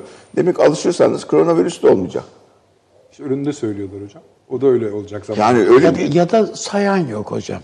Ya, bravo, o da İhtimal daha olabilir. Fazla olduğu O için daha yüksek. Ama bu şey bizi korkutan... Hesabını tutan olmayınca Amerika'nın bu fazla üssü olması Korkunç. bizi rahatsız mesela etti. dün akşam Washington'ı kapattı. Evet. Şimdi o hali yani. Olağanüstü o hali hal ilan olağanüstü etti. hal Tabii, herkes evde. Washington'daki rakamı bilmiyoruz yani. Bütün Amerika'yı biliyoruz da nüfusuna göre ben kendimden eminim. Ben şey de olmayacağım, aşı da olmayacağım dedi Trump. tabii kendimi iyi hissediyorum dedi. Zaten his- demokratlar o yüzden bayağı kullanmaya başlamışlar. Yani bu olayı iyi yönetmiyor abi. diye. Ama şimdi şöyle bir şey oldu. Son 24 saat içinde iki koronavirüsüyle teması görüldü. Evet. Birini ben görmedim ama öbürü Sosyal İspanya'da. medyada dönüyor zaten. Fakat en Brezilya komiği NBA'de bir basketbolcu. Evet, evet. Değil mi? Bir de korona virüsüyle alay eden bir video çektikten bir saat sonra mı ne? Oğlanda virüs tespit Bu kadar edildi. Ha bir de şöyle bir şey var. Bu acaba hani onlar söylenmediği için mi hani oranları biz mi yüksek görüyoruz? Başta İran olmak üzere. Birçok ülkede yönetim kademesinde insanlar yakalanıyorlar. İran bayağı yani yeni bir hükümet kuracak kadar adam gitti temas İran'da. çokluğu olabilir. Yani o da garip bir şey. Temas çokluğu da olabilir. Evet, yani geziyorlar falan filan diyorsunuz tabii ondan olabilir. Baştan beri çok yani onlar. Farklı geliyor tabii. Yani dünyaya da baktığında ben do, mesela bu domuz gribini bilmem falan bunları hatırlıyoruz falan. Geldi geçti hiç bu kuş gribini falan. Doğrusu hatırlamıyorum ben. ben. Ama hadi yürüyün aşıya falan böyle bir şeyler olmadı bile yani ortalıkta bizde falan. Bu iletişimin yoğunluğu. Tabii. Ama Sosyal medya. Sosyal medya diye bir şey var. SARS olduğu vakit bu sosyal medya yoktu. Yok, Evet yoktu abi. Ya Yoktu, yoktu evet, yani. o çok ilginç. Bu sosyal medya O paniği de arttırıyor işi aslında. çığırından çıkartıyor zaten. Yetiyor yani. Tamam hocam. Devam edeceğiz ama. Yok. Ha, bu bölüm tamam. Bir, bir ara böyle ara verdiğimizde internete girip Amerika'nın biyolojik militeri askeri Bakalım. üsleri diye Seyircilerimiz de bakabilir. haritayı koysunlar yani de onu görsün. Görelim, görelim. Nasıl Doğru yayılmışlar. Buyurunuz hocam. Evet. E, şimdi öncelikle tabii hocam bahsetti. e, oradan devam edeyim bu güvenlik meselesini. E, şu anda tabii e, dünyadaki hani e, teorik olarak güvenliği çalışır, çalışırken e, başlıca sorular var. Kim için e, güvenlik meselesinden işte devlet için güvenlik mi? Bu böyle uzatılabilir. E, her e, bakış açısından yani her e, ekolün farklı bir açıklaması var. Şimdi bizim ama şu anda birebir e, bu açıklamaların ötesinde e, gözlerimizin önünde sınırların nasıl akışkan ve geçişken hale geldiğini görüyoruz. Bu aslında bir yandan e, biz nasıl e, işte e, 9 senedir Suriye meselesinde bu mülteci meselesinin sadece Türkiye'nin sorunu olmadığını, bunun e, hem Avrupalı müttefiklerimiz hem onun ötesinde de küresel insani bir dram olduğunu ve bu bağlamda uluslararası toplumun el ele verip bir şeyler yapması gerektiğini nasıl anlatmaya çalışıyordu isek, bu meselede aslında e, bu nasıl her ne kadar e, koronavirüsü hadisesi Çin'de patlamışsa da yani oradan çıkmışsa da Çinlilerin e, bu yöndeki e, bu virüsü işte bir şekilde bir, belli bir alanda e, tutmak ve onun yayılmasını engellemek üzerine müthiş bir başarı ve e, çaba sarf etmelerine rağmen biz bugünün dünyasında sınırların ne kadar akışkan olduğunu ve bunu bir şekilde e, yani bu Çin'den çıkıp Amerika'ya kadar e, küresel bir anlamda yayıldığını ve o nedenle de işte en sonunda e, bunun e, bir şekilde e, bir küresel salgın olduğunu ilan etmek zorunda kaldıklarını görüyoruz ve bütün yazılan çizilenlere baktığımız zaman işte 1918'deki İspanyol e, işte e, gribiyle e, New York Times'ta böyle bir karşılaştırma yapılmış. O günden bugüne ne değişti? O günden bugüne en temel değişen şey bütün hocalarımın e, söyledikleri gibi bu küreselleşme sonucu sermayenin, malların, insanların e, sürekli hareket halinde olması ve bir yerden bir yere gidiyor olmaları ve bütün e, o e, düzenin de iktisadi düzenin de bunun üzerine bina edildiği. Mesela hatırlarsak SARS e, virüsü e, çıktığında e, Çin'in e, dünya ekonomisindeki payı yüzde dörtmüş. Bugün yüzde on altı deniliyor. Yani oradan zaten biz bu dünyanın nasıl birbirine karşılıklı olarak bağımlı hale geldiğini ve e, geçmişte olduğu gibi belirli bir alanda ister bu yumuşak güvenlik tehdidi olsun, ister sert güvenlik tehdidi olsun, siz bunları bir alana kapatamadığınızı, Türkiye hep bunları e, sürekli dile getiriyor aslında ve bu mevzuda e, tabii e, yetkililerimiz aslında bir ön aldılar ve hani siz bahsettiniz e, bu konuda e, Türkiye şu ana kadar e, çok başarılı bir e, şey e, tecrübesini e, sahaya yansıtmış durumda. Alınan tedbirler onu gösteriyor. Çevremize de baktığımız zaman e, bunda esas olarak mesela İran'a baktığımız zaman e, bu konuyu çok da önemsemediklerini gördük. öyle yani bir biraz var. belki de kültürel bir şey. Hani bunu e, yöneticiler işte e, sosyal medyadan verdikleri o görüntüler vesaire hani hiçbir şey yokmuş. Belki insanlara o panik diyoruz ya korona e, virüsü paniğini belki bu şekilde e, bir şekilde bastırabileceklerini düşündüler ama sonuç ortada. Keza e, İtalya'da da yaşanan da bence e, bir anlamda bu e, küresel anlamdaki dolaşım, e, sermaye, mal vesaire bu konunun bir sonucu ve buna karşı ön almamakla ilgili bir şey diye düşünüyorum. Ama tabii e, uluslararası ilişkiler açısından bakarsak e, şöyle düşünebiliriz. Öyle bir anda oldu ki bu e, ortaya çıktı ki tabii bütün o komplo teorilerini falan bir kenara atarsak bu durumun aslında geldiğimiz noktada çok önemli ekonomik ve jeopolitik değişikliklere neden olduğunu görebiliriz. Yani bu tektonik e, sarsılmaları ve bizim bölgemizde de siz bahsettiniz oradan da düşündüm. E, en başta petrol fiyatları ile ilintili olarak işte bu Yani pazartesi dünya borsalarının çökmesi. ama tabii, tabii kapanıyor. tabii. Hem öyle ve Bu kapanıyor. iş- evet. Bir yandan e, işe mesela enerji bağlamında petrol olarak baktığımızda işte Çin'den gelen bu e, talebin e, azalmasının e, e, iki büyük e, işte et, yani üreten petrol üreten ülke hatta rakip e, iki ülkenin Suudi Arabistan ve işte OPEC e, ülke, e, tara, içinde olan bir ülke ve OPEC dışı Rusya'nın bugüne kadar işte son 4 senedir e, üretimi kısıtlamak ve bir fiyat üzerinde anlaşmak e, yönündeki e, duruşlarının bir anda çöktüğünü görüyoruz ve birbirlerinin ezeli rakip haline geldiklerini ve bir yandan da bunun arkasında Amerika'nın nasıl bir tavır alacağı. Yani sadece petrol üzerinden bile piyasaların, enerji piyasalarının nasıl etkileneceği ve işte Rusya'nın buna karşı e, işte 150 milyar dolarlık bir rezervi olduğu ve buna hazır olduğu yazılıyor. Çok ilginç. Öte belli bir fiyat. Rusya'nın mı? Evet, Ha, evet çok ilginç. fonlarını söylüyor. Evet, fonlarını söylüyor. Bir yandan işte bu e, Rusya'nın bir 4 senelik tecrübesi sonucunda bir çıkarımda bulunduğunu söylüyorlar ve hani işte bu üretimi kısmak ve fiyatı belli bir yerde tutmakla aslında bunun Amerika Birleşik Devletleri'ndeki kaya gazı ve kaya petrol üreticilerinin işine geldiği ve bu bağlamda da Suudi Arabistan'la bu yönde bir e, kıyasıya mücadeleye İçine geliyor mu? girdikleri. Yani daha pahalı üretilmiyor mu? Hayır şu anda fiyatlar düştüğü için hani onu düşük satıyor ve geçmişte ama o 60 dolarlık ya da 50 dolarlık bir bantta gittiğiniz zaman hani petrolün fiyatının o zaman o tabii Amerika'daki e, kaya petrol üreticisi pahalı ürettiği için hani onun üretimini etkilemiyordu ama şimdi bu fiyatlar e, bir şekilde düşünce çok pahalı gelecek Amerika'daki üretici. Yani bütün bu jeopolitik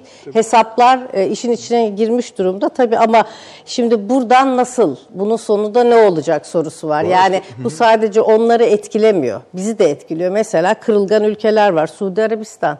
Her ne kadar bunu çok ucuz e, üretiyorsa Petrol da bize yarıyor mesela. e, şimdi şu anlık, Şu anlık. şu anlık ama diğer iktisadi e, verilerin e, ve dünya piyasalarının nasıl etkileneceği mesela tedarik meselesi var. Belirli ürünleri alıyoruz vesaire. Bütün bunların nasıl etkileneceği uzun vadede bilemiyoruz ama kısa vadeli olarak evet şu anda bizim işimize geliyor görünüyor. O bütçe açığını dengelemek falan. Ama mesela kırılgan ülkelerden biri niye Suudi Arabistan dedim? Kırılgan bir yönetim var çünkü. Şimdi içeride bir güç mücadelesi var. Aynen öyle. Mutlaka sonra geliriz diye Hayır, hayır şöyle bir şey. Tam da bu Ha, örnek şimdi benim çok için önemli. Yani bunu ta- tek başına ele alıp bütün dünyaya giydirebiliriz. E, bu Şimdi bir. Mesela hocam petrol öyküsünü Evet. anlattı. Ne olur unutmayın. Hani Tamam, tam tamam. belirginleşsin Bir şey daha diye var söylüyorum. Bu cuma günü konuştular Hasan hocam Şeyde Ruslarla Suudlar OPEC toplantısında. Şey demiş ki düşürelim demiş. Fiyat Kısalım çok düşük. fiyatları. Suudi Arabistan Evet, düşürelim evet. demiş şeyi, üretimi. Ki fiyat Ruslara. yükselsin. Ruslar hayır demiş. evet. Orada bir il- ilginçlik orada var. İşte Amerika'daki Amerika- durumu düşün. Şeyi stratejik bir için. hesap yapıyor aslında. Bir zaten durgunluk hali var idi küresel olarak. Vardı. evet. Bu Çin bir anda Tabii, tabii, insanlar tabii, tabii. evinden çıkamamaya başlayınca enerji talebi düştü. Enerji talebi gitti. Fakat onlar da rezervleri dolduruyor ucuzdan şu anda. Çok ilginç Çok bir dünya. Yani. Hani o anlamda Asıl hani konuşulmak tabii, tabii. konuşmak ekonomik bu. ve jeopolitik vura vura- denge değişiyor Tabii. işte bu şekilde. Biyolojik bir Irak vaka. var mesela çok Buyurun. kırılgan. Mesela Irak'a işte Aramco Irak gitti. Aramco yani o bir 750 tabii içeride müthiş bir hani o siyasi bir darbe var. Ee, onun dışında Irak'ta Irak'ta biliyorsunuz Tacı galiba e, şeyi e, üssü Amerika'nın vuruldu. E, Ama aynı gün. Katyuşyalarla vurulmuş ve ben baktım Ve bugün ölüm var. Yani açıklamıyor iki iki İngiliz. ve açıklayamadılar hala geçiştiriyorlar. Diyorlar ki Savunma Bakanlığı işte hala araştırıyoruz ama olabilir falan. Hani şu- e, kimin şüpheli olduğu belli de onu tanımlamakta duruyorlar şu an itibariyle. E, Irak'ın durumu belli. Yani Irak'taki siyasi yapı, e, o bu hadiselerin orayı nasıl etkileyeceği e, biliyorsunuz geçmiş e, yani da çok yeni çok eski değil. E, bu e, Kasım Süleyman'ın vurulmasından sonra gidin denmişti bunlara bu üstteki Amerikalılara. Şimdi bütün ben baktım e, size gelmeden o e, üssü de şöyle söylüyorlar. DAEŞ'le mücadele üssü. Yani Amerikan üssü demiyor. Kendisi 2-3 yaratıyor. şeye baktım ve hala DAEŞ canlanabilir diye de arkasından devam ediyor. Yani Cevap işte yani, kabul et, etme. tabii Irak OPEC toplantısına da katılmamış. Öyle okudum. Katar da yok bak. Katar da Yani Katar çıkmıştı zaten Çıkmıştı. OPEC'ten. Yani Yani, orada çok ilginç. Demek Körfez'in istediğim elini boşaltıyor. Evet, OPEC artık bu- zaten önemini kaybetti. o kesin ama gene de tabii e, fiyat belirlenmesinde önemli unsurlardan bir tanesi diyelim. Yani mesela Amerika Birleşik Devletleri her ne kadar e, büyük bir e, petrol üreticisi ise de ve bunu artık ithal edebilir hale geldiyse de e, bu piyasadaki fiyatı belirlemeyi bu şekilde değil başka şekilde etkileyebiliyor. Bu jeopolitik arkadan bu Bir numaralarla, sevgili bu kırılganlıkları hala- tetikleyerek. Evet hocam. Onu Esasında söylemek hala istiyorum. virüs konuşuyoruz. Tabii, bu geçişken, tabii. bu taşıyıcı bir unsura dönüşüyor. Tabii. Mesela borsaların Bunun gerisine silsile bakmak. halinde düşmesi Tabii. virüsten sonra. Tabii. bir şey yani bu irtibatlar ve gerisine bakmak gerekiyor diye düşünüyorum. Irak yönetimi bundan sonra maaş ödeyemez. Zaten zorlanıyordu doğru. Irak ödeyemez. Venezuela ödeyemez.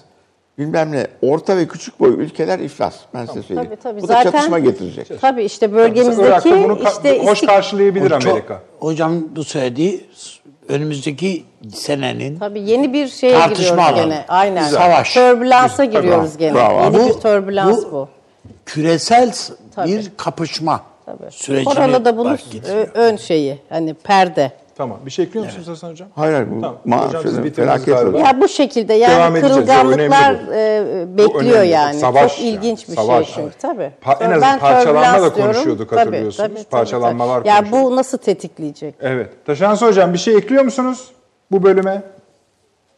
Ee, yok efendim ben uzun uzun konuşacağım herhalde. O Çünkü zaman elimde tamam bir reklama gidelim. birikti. Biz çünkü Ee, biz daha bayağı sonra şey- geçtik.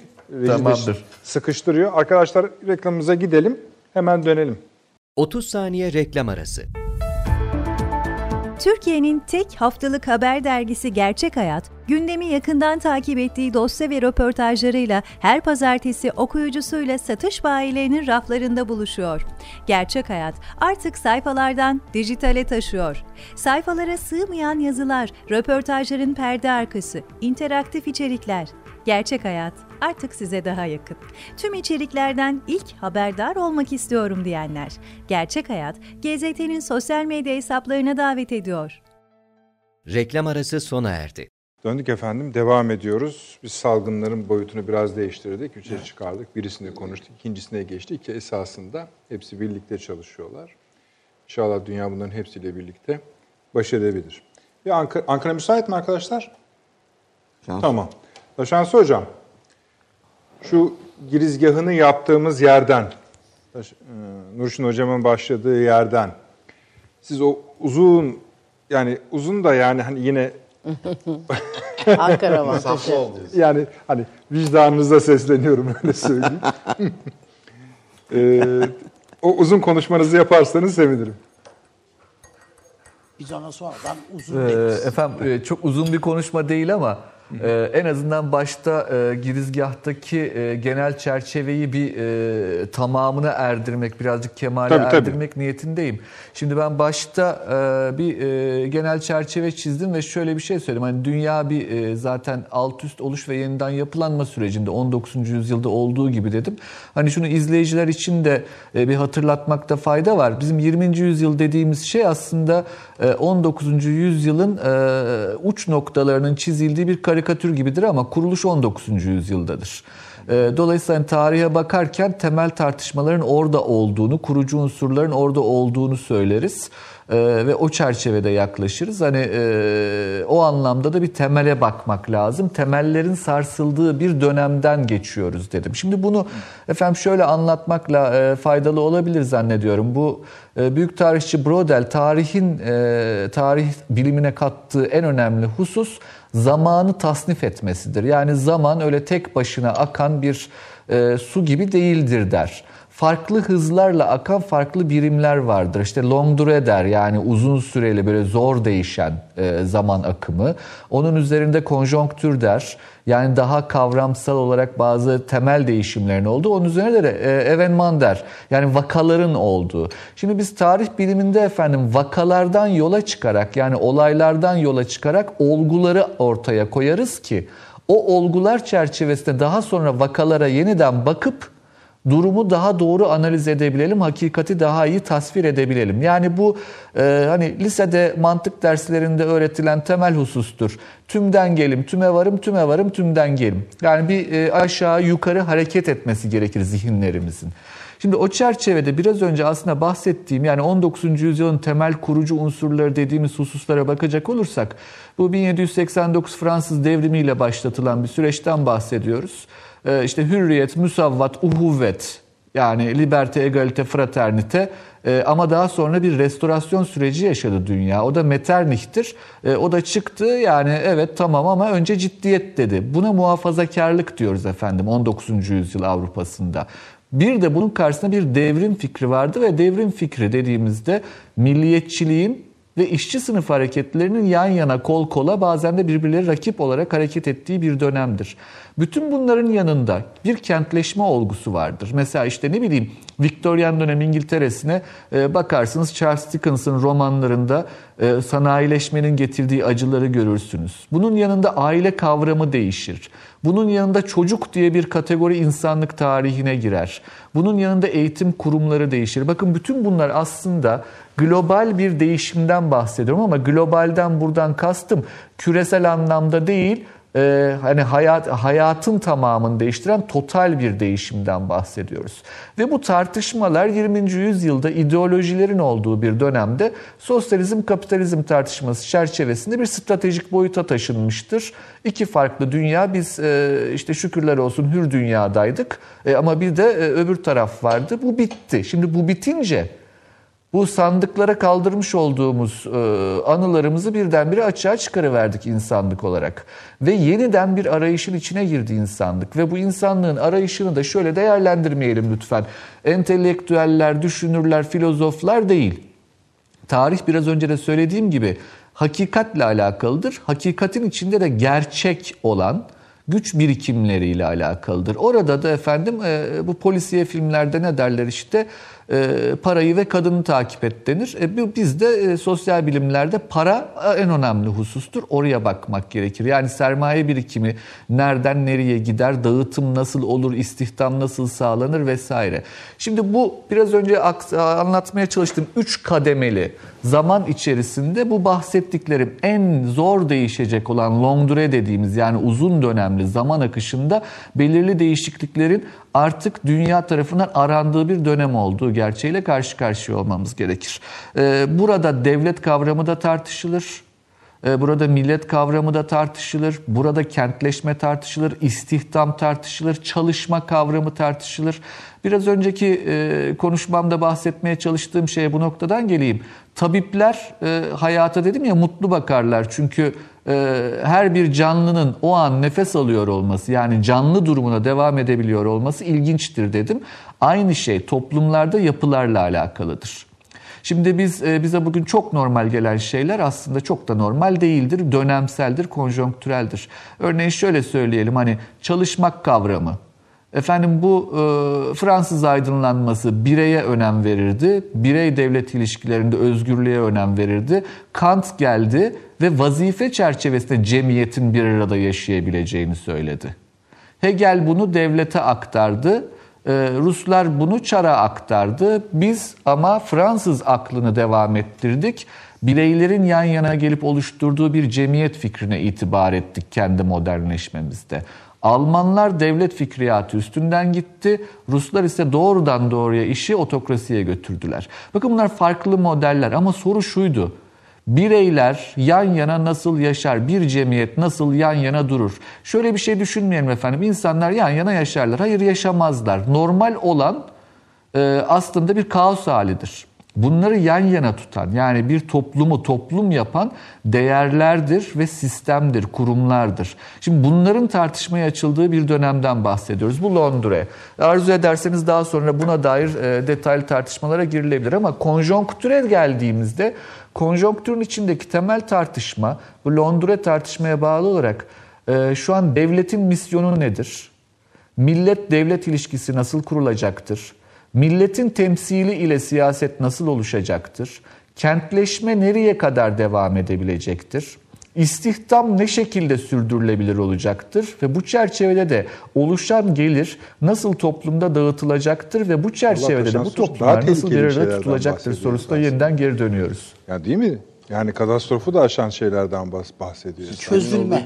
Yani tabii tabii çöz yani erime hatta yani. Çözülmeden söz ediyor.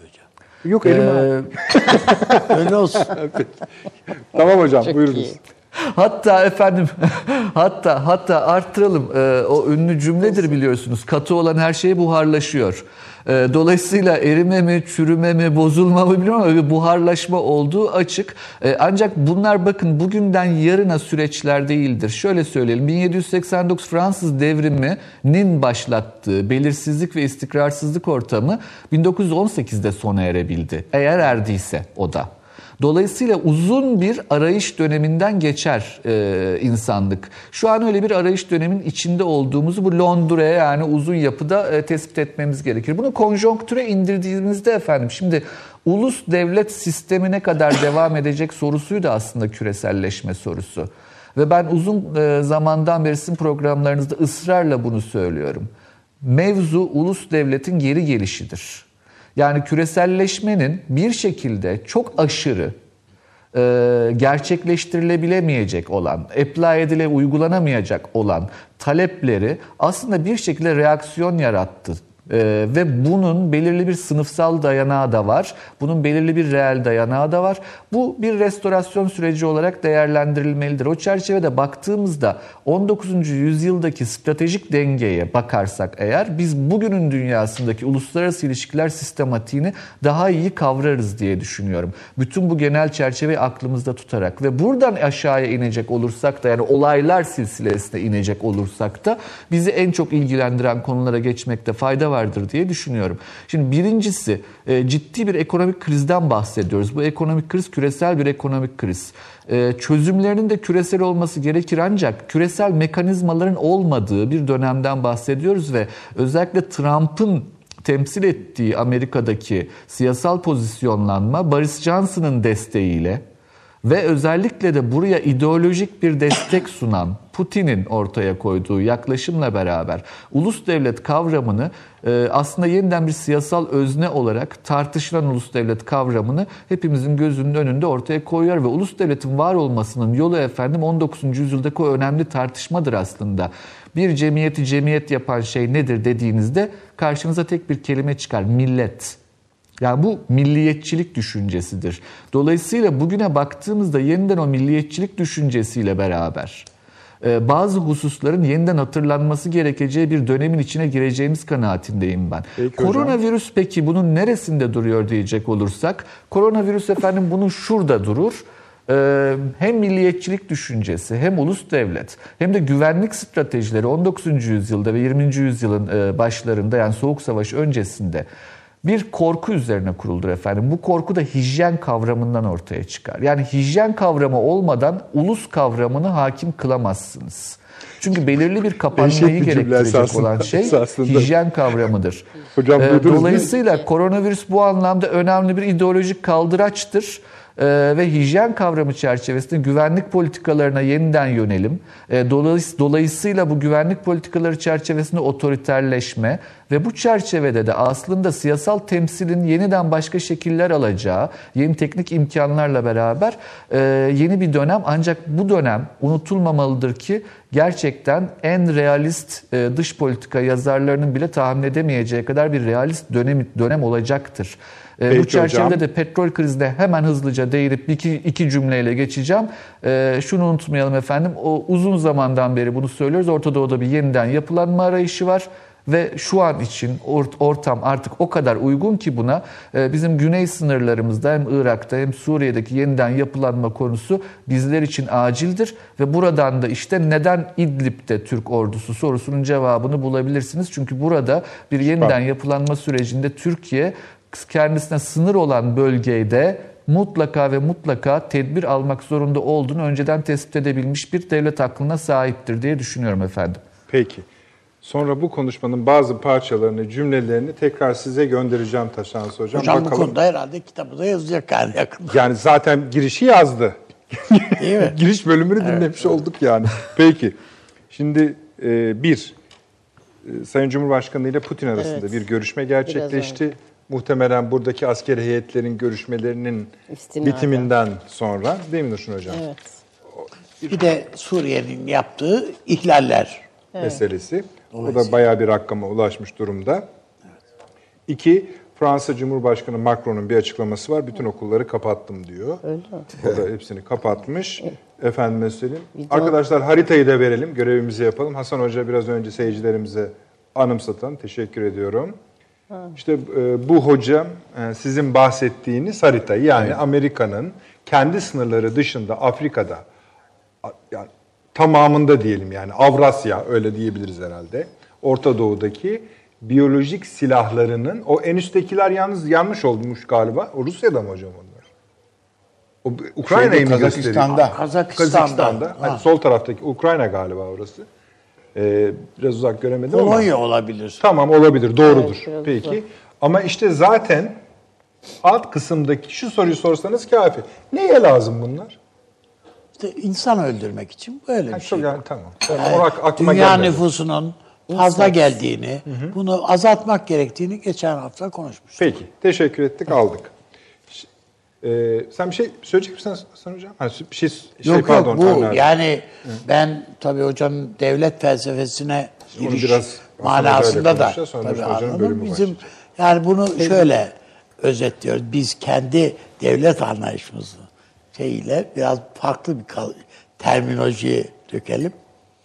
Deriz ki biz e, ayarına mani, etrafını cami diyoruz. Devlet böyle oluşur. Yani umarız önümüzdeki döneme Türkiye açısından söylüyorum ben. Yani bunu hocamkine bir dipnot olarak değil de eee, yeniden bir şey yapılanma ihtiyacı her yer- yerde var. Bizde de ol- olacaktır. Ee, olurken bunu bir şiar edinelim diye söyledim bunu. Olması gereken budur. En küçük unsurları bile etraftan almak, faydalı olacak en küçük unsurları içimize almak, zararlı olabilecek en küçük unsurları da dışarıya atmak. Bu. Şimdi ama orada daha yani siz biraz bence yumuşattınız konuyu. Hani dipnot Tabii ben deme- biraz- yani- yumuşattınız belli öyle oldu bana öyle geldi. Yani hocamın tabii daha böyle radikal bir e, yani Çözülmeden bahsediyor Fik- ve devlet yani üzerinden. ama şöyle bir şey yani hocamın söylediklerini zaten Hollywood yapıyor yani uzay savaşları, yıldız savaşları bunların hepsi var o işin içinde. Oraya kadar gider o iş. Yani e, yok etmenin hududu yok çünkü. Çözülmenin de hududu yok. Yani e, bizim çocukluğumuzda veyahut da liseye biz giderken maddenin bölünebilen en büyük, en küçük parçası atomdur efendim derlerdi. doğru. Deliydik. Biz böyle yetiştik. Aa, meğer öyle değilmiş. Filan filan. Böl bölebildiğin kadar. Devletler için de geçerli. Peki. Yani bütün bu konuşmasını sevgili Hasan Hocam, Taşansı Hocam Sonra da şöyle bağladı biliyorsunuz. Hijyen devlet ilişkisi üzerinden bağladı. Yani koronavirüs e, devlet ilişkisi üzerinden. Bu geneli üzerinde ne söylemek istersiniz? Çünkü ciddi laflar var orada yani. E şimdi Bir kere öyle bir eşik görüyor musunuz? Yani biz öyle bir eşiğin önünde mi duruyoruz? Yani kesin bir çizgi değildir o zamanla olacaktır ama bu yeni güvenlik boyutuna e, yakın şeyler söyledi Taşansu. Siyaset bilimci. E, mesela kişi güvenliği olmadan ülke içinde ulusal güvenlik ve uluslararası güvenlik olmuyor. Şimdi bu kişi güvenliğinin bir parçası da şey, afetler, doğal afetler ve iklim değişikliği. Beşinci parçası mesela teknolojiye erişim var, bilmem aşırı şehirleşme var, toplum yapısının değişmesi var filan. Beşinci bölüm ben girerseniz yani afetlerle toplum yapısının bozulma boyutu yeni güvenlik NATO'nun analizleri içinde. Taşansı oraya siyaset biliminden geldi buldu onu. Yani şeyi NATO şeylerini gördüğünü zannetmiyorum. Çünkü daha yayınlanmamış belgeler bunlar. Şimdi işte bu doğal afet toplum yapılarını ayrıştırıyor. Belli boyutlara doğru şey edecek. bu da ulusal güvenliğin sarsılması demek. Çeşitli şekillerle geliyor. zaman dilimi var mı? E, zaman zaman dilimi yok ama devamlı şekilde böyle giderse yani bir daha doğal afet. Bu sefer başka bilmem neler. E, işte virüsler. Virüslerden sonra işte iklim değişikliğinin getirdiği boyutlar. O da virüsleri etkiliyor. İşte Allah saklasın depremler. Depremler. Ondan sonra mesela Türkiye'nin jeopolitiği diye bir kitap yayınlamış askeriye. Ben de bir şey ekledim. Dedim ki bu jeopolitik böyle ama bu suların yükselmesiyle bazı yerler başka türlü, bazı yerler başka türlü. Mesela Avrasya ısınıyor Sibirya denen o buz tarlası. Rusya en çok üretim yapan ülke haline dönüyor. Bizim buralarda gıda yoksunluğuna giriyor. Gıda yoksunluğu ne diyorlar biz koronavirüs için? Böyle bir şey ilaç ilaç demiyorlar. İyi beslenme. Dinlen. Bir de zenk diye bir şey çıkarttılar. Dinlen, işte şöyle yap, böyle yap falan. Bağışıklık sistemi. Bağışıklığı kuvvetlendirme. Şimdi hepsi birbirine bağlı, iç içe geçme boyutlar tarzında. Bu dünya nüfusunun artması, bu küreselleşmenin boyutları bunları getirdi. Eskisi gibi içeri kapanmak da mümkün değil. Değil. E, o zaman getirdiği yapı e, bir alandaki hijyen değişiminin bütün alanları etkilediği ulusun içindeki yapıları öbür türlü ulusun içindeki yapı erimeye başlayınca asker dediğiniz önde elinde silah tutan adam arkası boş. O zaman hiçbir şey yapamaz. Yani ulusal güvenlik stratejileri şuradan roket attık, buradan roket attık ve içeride kimse kalmamış. İşte bu çok tehlikeli. O zaman nereye gideriz? Nereye gideriz bilmiyorum. Peki bu bahis ettiğiniz olayların yani siyasi boyutlar olanlar var. Bizim bölge Orta Doğu'da ayrı ayrı işleyen bir sürü çark dönüyor biliyorsunuz.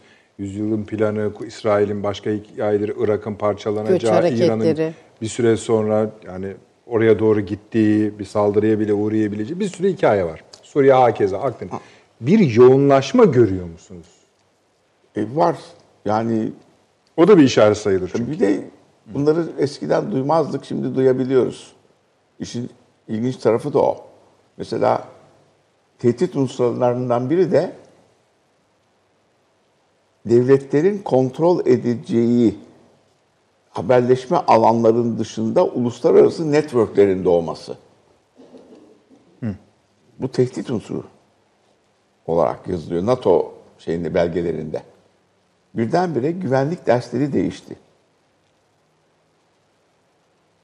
Yani uluslararası network, sen toplumunu bir şeye ikna edeceksin. Ki toplu halde belli bir boyuta doğru gidelim işte devlet doğru kişilerin bir arada olması Hocam falan. bir Wikileaks diye bir şey çıkıyor. Ortalığı ortalık alt tutuluyor işte. networkler Gibi var işte abi. o. Yani iç içe geçmiş başka gruplaşmalar var.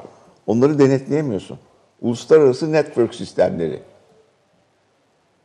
Sosyal medyanın içindeki ayrı bağlantılı gruplar var. Evet. Onlar da bir tehdit unsuru olarak ele alınıyor. Toplum yapısını tamamen değiştiren. Peşinden işte bu doğal afetler, hastalıklar bilmem nerede sisteme giriyor. Tamamen devlet sisteminin kontrol dışına doğru giden bir yapılanma var. Bu nereye gidecek bir ara bizim Taşansu bilir. E, bu küreselleşmeyle şöyle yazı geldi devletler hukukuna. Devlet yapısı devam edecek mi? Sonradan işte gene Trump'ın böyle milliyetçi popülist tavırlarıyla tekrar millileşme bilmem neler başladı. Ama az daha Trump gibi bir adam gelmeseydi küreselleşme devlet yapılarını ortadan kaldıracaktı. Hocam Obama'nın politikası bu değil miydi zaten? Buydu tabii. Yani bu iş yani e, çevrecilik meselesidir. LBGT haklarıdır filan öyle değil mi yani? Obama'nın esası buydu. Ve de bütün dünyada mesela LBT hakları bütün dünyada birden şup şup şup şup şup yeni bir network oluşuyor. Tabii bu Evet. tek başına bir parça değil sevgili hocam. Bu modaya yansıyor. Beslenme biçimlerine yansıyor. Sonra bir topyekin oluşturuyor ve genç kuşaklarına abanıyor. Peki şunu sorayım. Veganlık nasıl çıktı? Türk halkı vegan, vejeteryan olmayı nasıl anladı birdenbire? Yani o tür bilgilere sahip olup sırf otlarsanız çok iyi olur falan diye bizim torun da öyle otluyor. Yani vegan. Torununuz vegan. Hocam Evet. hocam Kırgızistan'da ben hani at eti yemeyi, yemeyi istemediğim için e, bir önemli bir zatın davetinde dedim ki kusura bakmayın ben e, şeyim yani Vegan vejeteryanım Vejeter- dedim. Ve kurtardınız. Bu ama ev sahibimiz dedi ki Türk vejeteryan olmaz. Evet. Peki. Böyle bir şey yani böyle bir şey e, e, bazı yerde tutar bazı yerde tutmaz işte hocamın dediği. Ama gittikçe büyüyor böyle rup rup rup rup rup rup. Ama Şimdi bunu bunu büyük şey yapıyorlar yani Pompalıyorlar. e, pohpohluyorlar ve bunu bir statü olarak Özellikle düşünüyorlar. batıda. ve devletler pompalamıyor bunu. Devlet değil. Burada devlet yok. STK'lar mı? Tabii Türk halkına yani bizim Türk halkına devletimiz bundan sonra ot diyeceksiniz, e, yumurta da yemeyin, tavuğu mahvediyorsunuz falan böyle bir pro- propaganda yok. Peki. Böyle yazı çizgi yok. Böyle bir veganlık. Vegan lokantaları hemen rup rup rup rup McDonald's'tan sonra şimdi yeni boyutlarıyla. işte o Tansu'nun bahsettiği yeni bir yapı ortaya çıkıyor. Şimdi e, pardon. Süleyman Seyfi Öğün hocam, çok selam hocam. Bir kısa metin göndermiş. Paylaşmamı ister misiniz dedim. Siz bilirsiniz dedi. Bir okuyayım. ilgince benziyor bu konuyla ilgili. Gelişmiş uygu şöyle bir alıntı yapmış. Ee, gelişmiş uygarlığın topyekin çökebileceği ihtimali günümüzde tüm dünyayı tehdit eden bir felaket olarak görülüyor. John Castle gibi birçok bilim insanı teknolojiye dayalı gelişmiş toplumların aşırı karmaşık bir yapı altında ezilen ani bir çöküş ihtimaline karşı gün gibi gün savunmasız hale gelen kağıttan bir kuleye dönüşmesinden kaygı duyuyorlar. X olaylar diye adlandırılan bazı uç senaryolar gerçekleşirse mali sistem çökecek, iletişim, ulaşım, elektrik, yiyecek ve içecek akışı kesilecek ve bir sabah modern çağların marzi olduğunu görerek uyanacağız. Modern dünyanın çöküşüne neden olabilecek, burası ilginçleşiyor. Modern dünyanın çöküşüne neden olabilecek 11 farklı senaryo incelenmiş. 1. İnternetin dünya genelinde uzun süreli kesilmesi. 2. Küresel gıda tedarik sisteminin iflası. Ya, gıda güvenliği. 3. Kıtasal ölçekte yaşanan elektromanyetik bir darbe ile tüm elektronik cihazların bozulması. Siber. 4. Yeni bir global jeopolitik düzenin ortaya çıkışı. İklim. 5. Egzotik parçacıkların yaratılmasına bağlı olarak dünyanın yok olması. Burada herhalde Bu yanlış nedir. Ben- egzotik? Ben mi- yani burada öyle yazdığı için öyle aldım. Ben okurken de yani belki yanlışlık olabilir bilmiyorum. Güzel. 6. Nükleer tablonun istikrarsızlaşması. Bu işte nükleer yasalar iptal edildi falan filan ya. Avni abi ufak bombalar yapalım. Belki o bilmeyeyim. Bence Yedi- yayılma ile ilgili bu. Nasıl hocam? Yani yayılması ile Ha, ilgili. tamam peki. 7. Dünya petrol rezervlerinin tükenmesi. 8. Küresel bir salgın. 9. Elektrik ve temiz su şebekelerinin çöküşü. 10. Zeki robotların insanoğlunu alt etmesi. 11. Dünya finans piyasalarının çöküşü. Alıntıyı da yerinde söyleyelim. X Events, William Morrow, basım tarihi 2013. Ee, başka vermemiz gereken bir bilgi. Evet. Kaynağı da budur. Türkiye'de basılmış bir kitap. Süleyman Hoca da altına eklemiş. Ne yapsak işi gücü bırakıp bunları mı okusak diyor. Bence bayağı film Ee, çıkar buradan Yani bu, Hollywood'dan. ama şöyle bu e, yani alacakaranlık kuşağı. Ve bayağı film çıkar. Yani, Yani Hollywood bunu bu- tek tek yapıyordur çıkar. zaten. Yani, yani zaten var bunlar yani Evet, işte evet, evet. açlık oyunları diyor. Bilmem ne diyorsun, şunu diyorsun, bunu diyorsun. Yani The Day After. to- ya dünya nüfusu 7 8 milyar. Bence- Kardeşim bunu dörde indirelim diyor adam. Dörde, dörde indirirsek hem gelir artar hem e, şey e, yani Abi o bes- öyle kurma beslediğimiz- istersen ya. Hayır ama böyle diyor yani. Ha, tam diyor. Adam- Ha, tamam. Adamın ya bu kadar nükleer silahı üretmişse dünyanın dört bir yanına dağıtmış olan adam ve bundan hiç kimse Amerika'ya niye böyle bir yapıyorsun diye hesap sormuyor. Aynı şey Rusya için de geçerli. Sormuyorlar ya. Kimse bunlara niye böyle yapıyorsun demiyor. Kimse İsrail'e şunu niye yaptın diye soran eden de yok. Dolayısıyla böylesi felaketlerin hem bütün her bir şeyini hazırla. Ondan sonra da niye bu kitlesel ölümler? Ya bu koronadan bir 3 bin, 5 bin kişi öldüyse bunu çok büyük bir problem olarak bize biz savunuyoruz, söylüyoruz, gösteriyoruz. Öbür taraftan adam işte vegan olduğu için veya işte bilmem ne yediği ya yemediği için filan patır patır ölüyor yani insanlar. Kimsenin umuru değil. Türkiye'de sadece yani bu karı koca kavgasında adam ölüyor. İnsan ölüyor. Kadın cinayeti. Bu kadar yani. Herkes parasızlıktan, şundan, bundan filan filan diye değil. Bakıyorsun basbaya eğitimli insanlar ellerinde bıçakla ya. Yani psikolojik problemler kabardı ülkelerde. Bu sadece Türkiye'ye mahsus bir şey değil. Bütün dünyada böyle tablo. Aile arasında bile, karı koca arasında bile, arkadaşlar arasında bile insanın konuşmaya utandığı meseleleri veya konuları televizyonda canlı yayında bizde de öyle. Öyle tabii. Yani çok rahat o onu yaptı, bu bunu yaptı, ben de bunu yaptım falan gibi tartışılıyor, konuşuluyorlar. Ondan sonra da bir ahlak tartışması falan var. Yani garip bir şekilde bütün bunların üstüne sos gibi yani. bu bu bir işin komik tarafı. Yani alay eder gibi. Bu bizi bizde böyle, Amerika'da da böyle, hepsinde böyle yani bu tablo. Ve dünyada liderlik yapabilecek insanlara, liderlik yapan insanlara baktığında şöyle Avrupa'da yani hakikaten insan şa- olanlara şaşırmamamız gerektiğini anlıyorsun yani. Yani bir evet kadının politikalarını sevmedik belki ama işte bir Margaret Thatcher, bir Helmut Kohl, bilmem ne Fransa'da Giscard d'Estaing falan neyse yani bütün bunlar bunlar işte Reagan'dı veyahut da Clinton'dı en sonu. Yani bunlar farklı tiple adamlardı. E Bir de bugüne bakıyorsun adam yani hiç pergeli koyuyor ona göre hareket ediyor filan yani işler.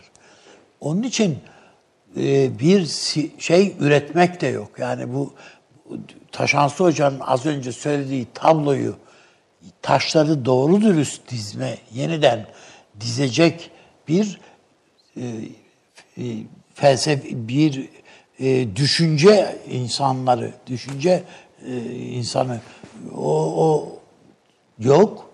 Bir felsefi derinlik yok. Bir siyasal önderlik yok. Yani al yani dünün bizim beş sene önceki yaşadığımız e, Orta Doğu'da veya dünyada e, Suudi Arabistan'da İsrail'in elçilik açacağı, İsra, e, Suudi, el, elçi, İsrail'de de Suudi Arabistan'ın elçilik açacağı hiç düşünülebilir miydi yani böyle bir şey?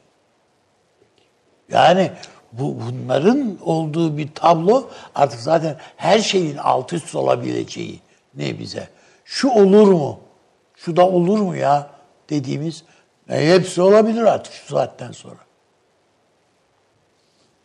Evet. Yani belirli alanlar gerçekten bu geçiş dönemi dedi Taşansı Hoca. Doğru. Bu e, bu geçiş döneminde aslında belirli ulus devletler Ben aslında. geçişi eşik an diyorum.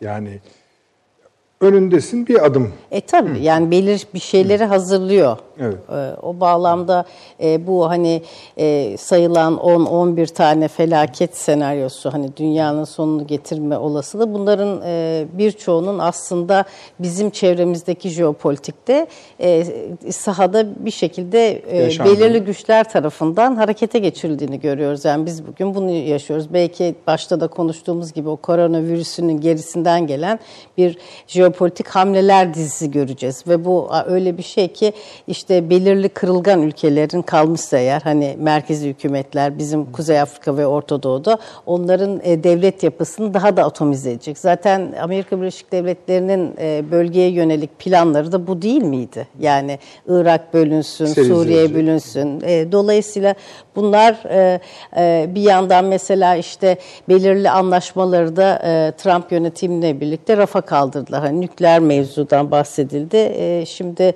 INF anlaşmasından sonra START'ın yenilenme ihtimali çok düşük görünüyor. Bir yandan da işte o nükleer e, silahların yayılmasını engelleme e, mevzusunda e, biz sadece Obama döneminde değil, e, pardon e, Trump döneminde değil, Obama döneminden başlamak üzere mesela Hindistan'a bazı e, bu anlaşmanın içinde olmamasına rağmen enerji e, tedarikinde, nükleer meselelerde işbirliğinde ona ön açıldığı, e, işte bunun istisnası mesela e, İsrail aynı şekilde, e, işte e, gene e, e, Suudi Arabistan'ın e, nükleer reaktör meselesinde onunla farklı anlaşmalar yapılabileceği, yani hep böyle e, ikircikli tutumların e, devam ettiği ama belirli kuralların tamamen ortadan kalktığı, e, gerçi bu güçler mücadelesini de görüyoruz. Örtülü bir mücadele var. Dün gibi değil. E, saha aynı. Saha üzerinden hani 100 yıl öncesinin e, hesaplarının 100 yıl e, sonrasına ortaya döküldüğü fakat bütün enstrümanların yani her şeyin harekete geçirildiği e, bir e, mekandan bahsediyoruz. Mücadelenin sürdüğü. Bu melez bir mekan ve her enstrüman işin içine giriyor. Bir yandan işte petrol fiyatlarında belirli ülkeler karşı karşıya geliyor. Bir yandan e, biz e, işte sahada e, duymuyoruz değil mi? Şu anda Yemen'de ne oluyor? Çok fazla dikkat edemiyoruz. E, mesela işte e, şeyden bahsedildi, bahsettiğiniz maddeler içerisinde gıda güvenliği. Yemen'de kaç çocuk ölüyor? Ne oluyor? Yani bunlar e, belirli güç odaklarının çok da umurunda olan bir şey Yani değil. Avni düşün. Bey tah- e, bahsetti yani hani temizlensin biraz dediği meseleye geliyor. Bunlar o doğal e, şey e, savaş ortamında zaten yaşanana gelen şeyler. Yalnız bir şeyi e, büyük güçler şu anda mesela Rusya'da bence bu petrol e, meselesinde girdiği mücadelede Suudi Arabistan'la karşı karşıyaymış gibi duruyor ama aslında onun hedefi gerisindeki efendisi e, e, şey Amerika Birleşik Devletleri risk de alıyorlar. Şunu söylemeye çalışıyorum. Belki kısa vadeli bu oyun sürebilir ama uzun vadede bumerang etkisi. Yani çünkü aynı koronavirüsünde olduğu gibi sınırga, sınırlar da aslında akışkan. Evet Trump 30 günlüğüne galiba değil mi? Kapıları kapadı. Nereye kadar kapatabilir? Yani e, borsa pazartesi günü dibe vurdu e, değil mi dünya borsaları? Dolayısıyla bu e, ak- %7-8 bu e, malların, sermayelerin e, akışını nereye kadar e, dur- durdurabilirler, ne kadar e, kapatabilirler? Yani dolayısıyla bu e, mevzuda bence önce e, bir hesap var. O geçmişten gelen belirli bölgeler üzerinden. Biz şimdi kendi bölgemiz tabii öncelikli olarak bakıyoruz. Onun ötesinde Asya'daki e, gelişmelere de bakarsak belirli alanlardaki güç mücadelesinin aslında sonlanmadığını farklı e, aktörlerle e, veki, kimi zaman veki, vekil e, tayin etmek suretiyle bunun devam ettiğini görüyoruz. Bunun içerisinde ama e, dediğim gibi her türlü unsurunda Mesela hocam da biyolojik e, tesislerden bahsetti. Ama e, burada büyük aktörler asla kendim yaptım demiyor. En önemli şey bu. Yani mesela siber savaş gibi bir şey. Kim yaptı? Bunun uluslararası hukuk hocası mesela hocam değil mi? Se- bulabiliyor muyuz? Hayır. Esas mesele burada zaten. Aramco'yu yani kim vurdu? bu işin zorluğu burada Diyorsun, zaten. oradan kim buraya gitti? Aynen öyle. Değil mi yani? Yani herkes çok üzgün ama tabii hani yani diyorlar ki bu konuda bir yasa çıkaralım. Ee, NATO'da oturuyorlar işte mücadele edelim, merkez çok kuruyorlar ama kim? Nedense bulunamıyor. Yani bugünün özelliği de bu. Şimdi koronavirüsünde birçok rivayet var değil mi? Biz Tabii. bilmiyoruz genel ama kanaat şu bak. Genel kanaat şu. Biz de dahil aslında. Hocam mesela bu biyolojik üsleri söylerken de şerh koysa bile arkasında bir akıl olduğuna ilişkin kabulü var. doğru. Tamam kendiliğinden yani bir yerde Wuhan'da etleri bir an hepsini karıştırıp o fotoğrafları gördük. Evet, oradan evet. insanlara yedirip oradan işte sıfır nolu hastaya sıçrayıp oradan yayıldı mı diyorsun Sonra bilmiyoruz yani. Evet, ya öyle emin mi oldu yani. Ya en azından Şimdi öyle bir şey ki Taşan Hoca'nın e, da işte Süleyman Seyfi Hoca'nın aktardığı metinde de ifade edilen şey bir bakıma bu metro istasyonunda böyle ayağın eşikte bekleyişine benzetiyor insan, devleti, insanı. Yani ufak bir fiskeye bakıyor yani olay. E böyle zaten o nükleer silahta da öyle değil mi? Kritik denge dediğimiz bir şey var. Yani onu geçtiğin anda bitti bu iş. E burada da öyle. O çizgiye kadar iteklemek gibi bir siyasetin izlendiği anlaşılıyor uluslararası ölçekte. Ve herkes buna ayak bir şekilde bir şekilde ayak uyduruyor. Yani biz de mesela olabildiği kadar silah şeyimizi, üretimimizi geliştirmenin derdindeyiz. Mecburen. Neden? Çünkü çevremiz bu. Çepe, bununla 9 senelik bir çatıldık. tecrübemiz var mesela Suriye'de değil mi? Yani onun öncesinde PKK ile mücadele vesaire. Tabii Onların yani. yani. bu yeni düzenin tabii dayattığı bir ortam da var. Yani teknolojiye, Yani bize de teknoloji- dese birisi var yani tabii devlet biz yönetmiyoruz da yani nükleer bomba olsun mu dese ben hemen olsun derim yani. Türkiye'nin de ihtiyacı var yani bana göre. Şimdi izah istiyorlar ya güzel önce. Amerikalılar değil mi? Niye S-400'leri aldınız? E, belli İşte yani. ortada daha ne, daha, Yani gönder- daha ne daha düşünüyorlar. yani? Bizim Tamam. için bir iyilik yapmak üzere düşünmek saf- safhasında NATO. yani. Yani. uzun bir süre düşünüyorlar. İyilik. Evet öyle dediler Efendim, ben. Şimdi Taşan Su, e, pardon, Nurşin Hocam e, reklamlardan sonra Amerika'nın bize düşündüğü yeni iyiliği açıklayacak Hadi efendim. bakalım. Son reklamımız hemen geliyoruz. 30 saniye reklam arası. Türkiye'nin tek haftalık haber dergisi Gerçek Hayat, gündemi yakından takip ettiği dosya ve röportajlarıyla her pazartesi okuyucusuyla satış bayilerinin raflarında buluşuyor. Gerçek Hayat artık sayfalardan dijitale taşıyor. Sayfalara sığmayan yazılar, röportajların perde arkası, interaktif içerikler. Gerçek Hayat artık size daha yakın. Tüm içeriklerden ilk haberdar olmak istiyorum diyenler. Gerçek Hayat, GZT'nin sosyal medya hesaplarına davet ediyor. Reklam arası sona erdi. Akıl Odası devam ediyor efendim. Şu cümlelerle devam ediyor. Çin Dışişleri Bakanlığı Sözcüsü, ABD ordusunu yeni tip koronavirüs salgınının patlak verdiği Wuhan kentine getirmekle itham ederek ABD bize bir açıklama yapmak zorundadır dedi. Resmi açıklama efendim bu. Kendisinin Twitter Nasıl hesabından da bu paylaşılmış durumda. Cümleyi bir daha söyleyelim. Çin, Dış, Çin Dışişleri Bakanlığı Sözcüsü ABD ordusun, ordusunu yeni tip koronavirüs salgınının patlak verdiği Wuhan kentine getirmekle itham ederek ABD bize bir, ABD bize bir açıklama yapmak zorundadır. ABD mi getirdi diyor. ABD getirdi diyor. ordusu diyor. Getirdi. Evet. Allah Allah. E niye sizin teziniz zaten? Evet ciddi yani Hani resmi. o kadar bu resmi olmasına şaşırdı hocam. Evet. Ne zaman açıklanmış? Yani bu yeni. Saatler içinde yani. Enteresan. Dur. Niye sustunuz? Bu iyi bir şey yani. Hani iyi bir şey yani üzerine konuşabileceğiz. Yani hocam şey faili meçhul kalması iyi bir şey değildir. Diyorsunuz. Yoksa iyi bir şey miydi? Hasan hocam çok şaşırdı buna. Peki Hayır, ne kanıt varmış E, yani? bu Ha, Yani binlerce- videolar var. Yani Yani gene kadar sebep- gözünü karartması hayır alamet evet değil. onun için. Çünkü genelde onlar böyle şeyler söylemezdi. Daha barışçıl şeyler falan. Yani alttaki Paris. Yani kolay söylenen laflardan değil bu. Dışişleri Tabii. Bakanı söylemiş. Sözcüsü, Dışişleri Sözcüsü. Bakanlığı Şimdi aynı be- şey oldu. Aynı. Belli Aynı ki bunu söyleyebilmek için elde şey var, başkaca kanıt var. var. argümanlar Var. var. Anlıyorum. Öyle Kanıt anlıyorum. neymiş Bunlara ilişkin oydu bir zaten. takım şeyler daha Tabii, sonra çıkacak yani eğer ki. e, iş tırmanırsa başka şeyler de E işte Çin en son söyleyebilir. savaş dediğimiz olaya gidiyor. Şöyle bazı Kanıt bölümler var. var. Sözcü şu soruları sormuş.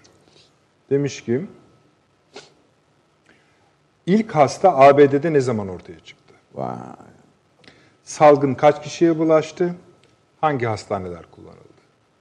Şu anlaşıyoruz ki bir yere Ha, bağlayacaklar oradan bir yere bunu. gitti demek Yani bunu istiyorlar. bir yere ba- bağlayacak yani. Hangi Ya- hastanelerden sana ne? Yani. istihbaratı girdi. O zaman demek değil, ki elde- o şimdi A- Amerika'da dünya yayın Çinli öğrenci var Tabii, zaten. tabii. Bunların hepsi oralarda bu işlerin şeyini yapıyorlar.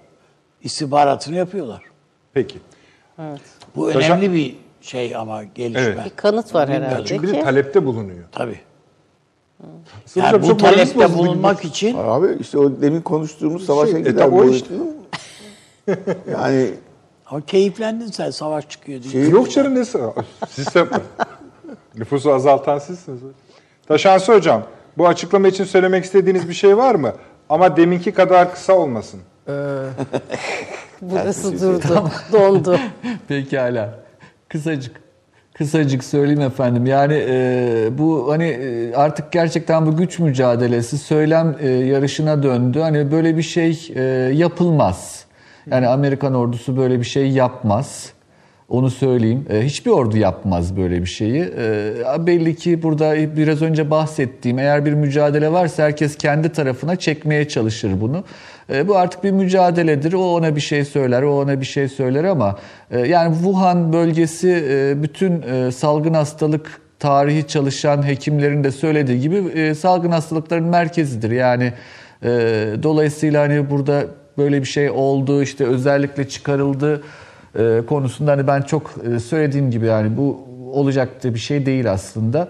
E, ama hani e, biraz önceki konuşmalara da buradan bağlayacak olursam bizim e, şunu mutlaka aklımızda tutmamız gerekir. Ben bir distopya resmi çizmiyorum dünyada. Sadece bir e, belirsizlikler resmi çiziyorum. O belirsizlikler resminde de e, genelde çok böyle ileri atlamalı e, cümleler kullanılır. Halbuki bizim Osmanlıca'da çok güzel bir kelime vardır. Tedricen deriz. Yani derece derece bazı şeyler ilerler. Öyle birdenbire uzun atlamalara gerek yok. E, e, o yüzden zamanı bölmek demiştim. E, o çerçevede baktığımızda da hani büyük distopik gelişmeler yerine e, bunların bir şekilde dengeye kavuşacağını ve e, Türkiye'nin de bunlara bağlı olarak gelişmeleri iyi takip etmesi gerektiği kanaatindeyim ben. Öznelerin devlet olduğu o devlet aklı çerçevesinde hareket etmek gerek diye düşünüyorum. Dolayısıyla hani 19. yüzyıldan bahsettik ama biz onu atlattık. Yani bir imparatorluk olarak atlattık hem de işte çok da son derece zor bir dönemde. E, Vallahi bu bunlar konuşmanızdan akıl, akılda sadece şu kalır. Amerikan gösterir. ordusuna kefil olduğunuz kalır. Söyleyeyim bakın. Hiçbir ordu, hiçbir ordu efendim. Bu bir ordu, ordu tekniği bugünün dünyasında bir ordu tekniği olamaz ya böyle bir şey. Ee, zannetmiyorum yani Amerikan ordusu, Çin ordusu, Rus ordusu e, efendim ne bileyim işte devlet olan e, bir yerde e, böyle bir şeyin olmayacağı kanaatim. Ha devletler ne kadar devlet artık diye sorabilirsiniz. E, o da başka bir tartışma konusu tabii ki. Hangi devlet iyi bir sorudur. Avni abi şu sırayla tamamlayalım. Evet. Dersen. Ee, yani umalım ki bu korkutucu senaryolar gerçekleşmez ama e, yani yaşananlardan herkesin kendi payına bir Şeyler sonuç düşeceği çıkarması icap eder. Ha bu sonuçlar çıkarılır mı? Çok Göreceğiz. ümit var mıyım? Hayır, zannetmiyorum çıkarılacağını. Aksine bazılarının iştahı da kabarabilir. Bak şundan, bundan bayağı da güzel götürüyoruz bu işi diye. Ama bu bu burada evet Türkiye gibi ülkeler şu bu bizler Avrupa ülkeleri e, burada çok sıkıntı yaşayabilirler. Ama en büyük sıkıntıyı hiç şüphemiz olmasın ki Amerika Birleşik Devletleri yaşar. Yani dünün 11 Eylül'ü evet uçakla yapıldı. Bugün başka şeyler var. Yani esas korkması gereken bu tür sanayi devleri. Yani finans İşte devleri. Bumerang efekt dediğim o. Bunlar yani esas korkması gereken. Nereden bileceksin adamla tokalaşıyorsun ve e, sokakta düşüp ölüyorsun. Bu kadar bitti basit. Yani bu, bu, bu bunu esas bunların oturup düşünmesi lazım. Teşekkür ederim. Hasan Hocam sizin de son sözleriniz. Ben, kısa söyleyeceğim. Ee, diyeceğim ki Allah'tan Dünya Sağlık Teşkilatı var. Yani bu dünkü ortamda bu elzemmiş. Bir sürü şeyden e, haberimiz oluyor. Bu yapılanma uluslararası dayanışmayı da getirmesini ümit ediyorum. Anladım ben sizin dediğinizi. Şöyle de bir durum da çıktı e, Hasan Hocam. Onu söylediğiniz iyi oldu. Birçok uluslararası kuruma uluslar hesap vermeye gereği duymazken Dünya Sağlık Örgütü'nden daha fazla çekindiklerini gördüm. Şu, bu olay vesilesiyle şu sebepten. Daha önce Çin bu tür olayları fazla sallamamış. Tırnak içinde söylüyorum. Savsaklamış. Ama ondan sonra Dünya Sağlık Örgütü'nün bütün platformlarda Çin'e hayli hırpaladığı ortaya çıktı. Ve o kadar da hani küçümseyerek yapmışlar ki şimdi kendilerinde binlerce vaka olmasına rağmen neredeyse günü gününe tamam bizde bu kadar hasta var falan diye bildirdiler. E fena da olmadı esasında. Bu sicillerini de toparladılar. İnsanlığın yani. ortak malı dünya olduğu anlaşıldı. Belki biraz daha böyle o kapitalizmin çılgınlığını da durdurtabilir. Yani bir ortak insanlık modeli ortaya çıkıyor.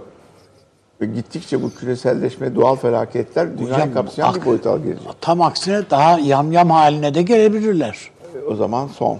Yani işte bu öyle yani. Şimdi o de- kuzeyden başlayarak o denizlerdeki deniz seviyelerinin yükselmesiyle bir takım devletler yok olacak. O tehdidi içinde hisseden devletin ne kadar saldırgan olabileceğinin bir sınırı var. Hocam tamam. O kadar har- iki, iki- ikili tercih. Yani Avni abinin söylediği öbür tercih. Ben Akif, akıllı olacaklarını İnşallah öyle olur. evet, Tabii yani hocam ümit ediyorum.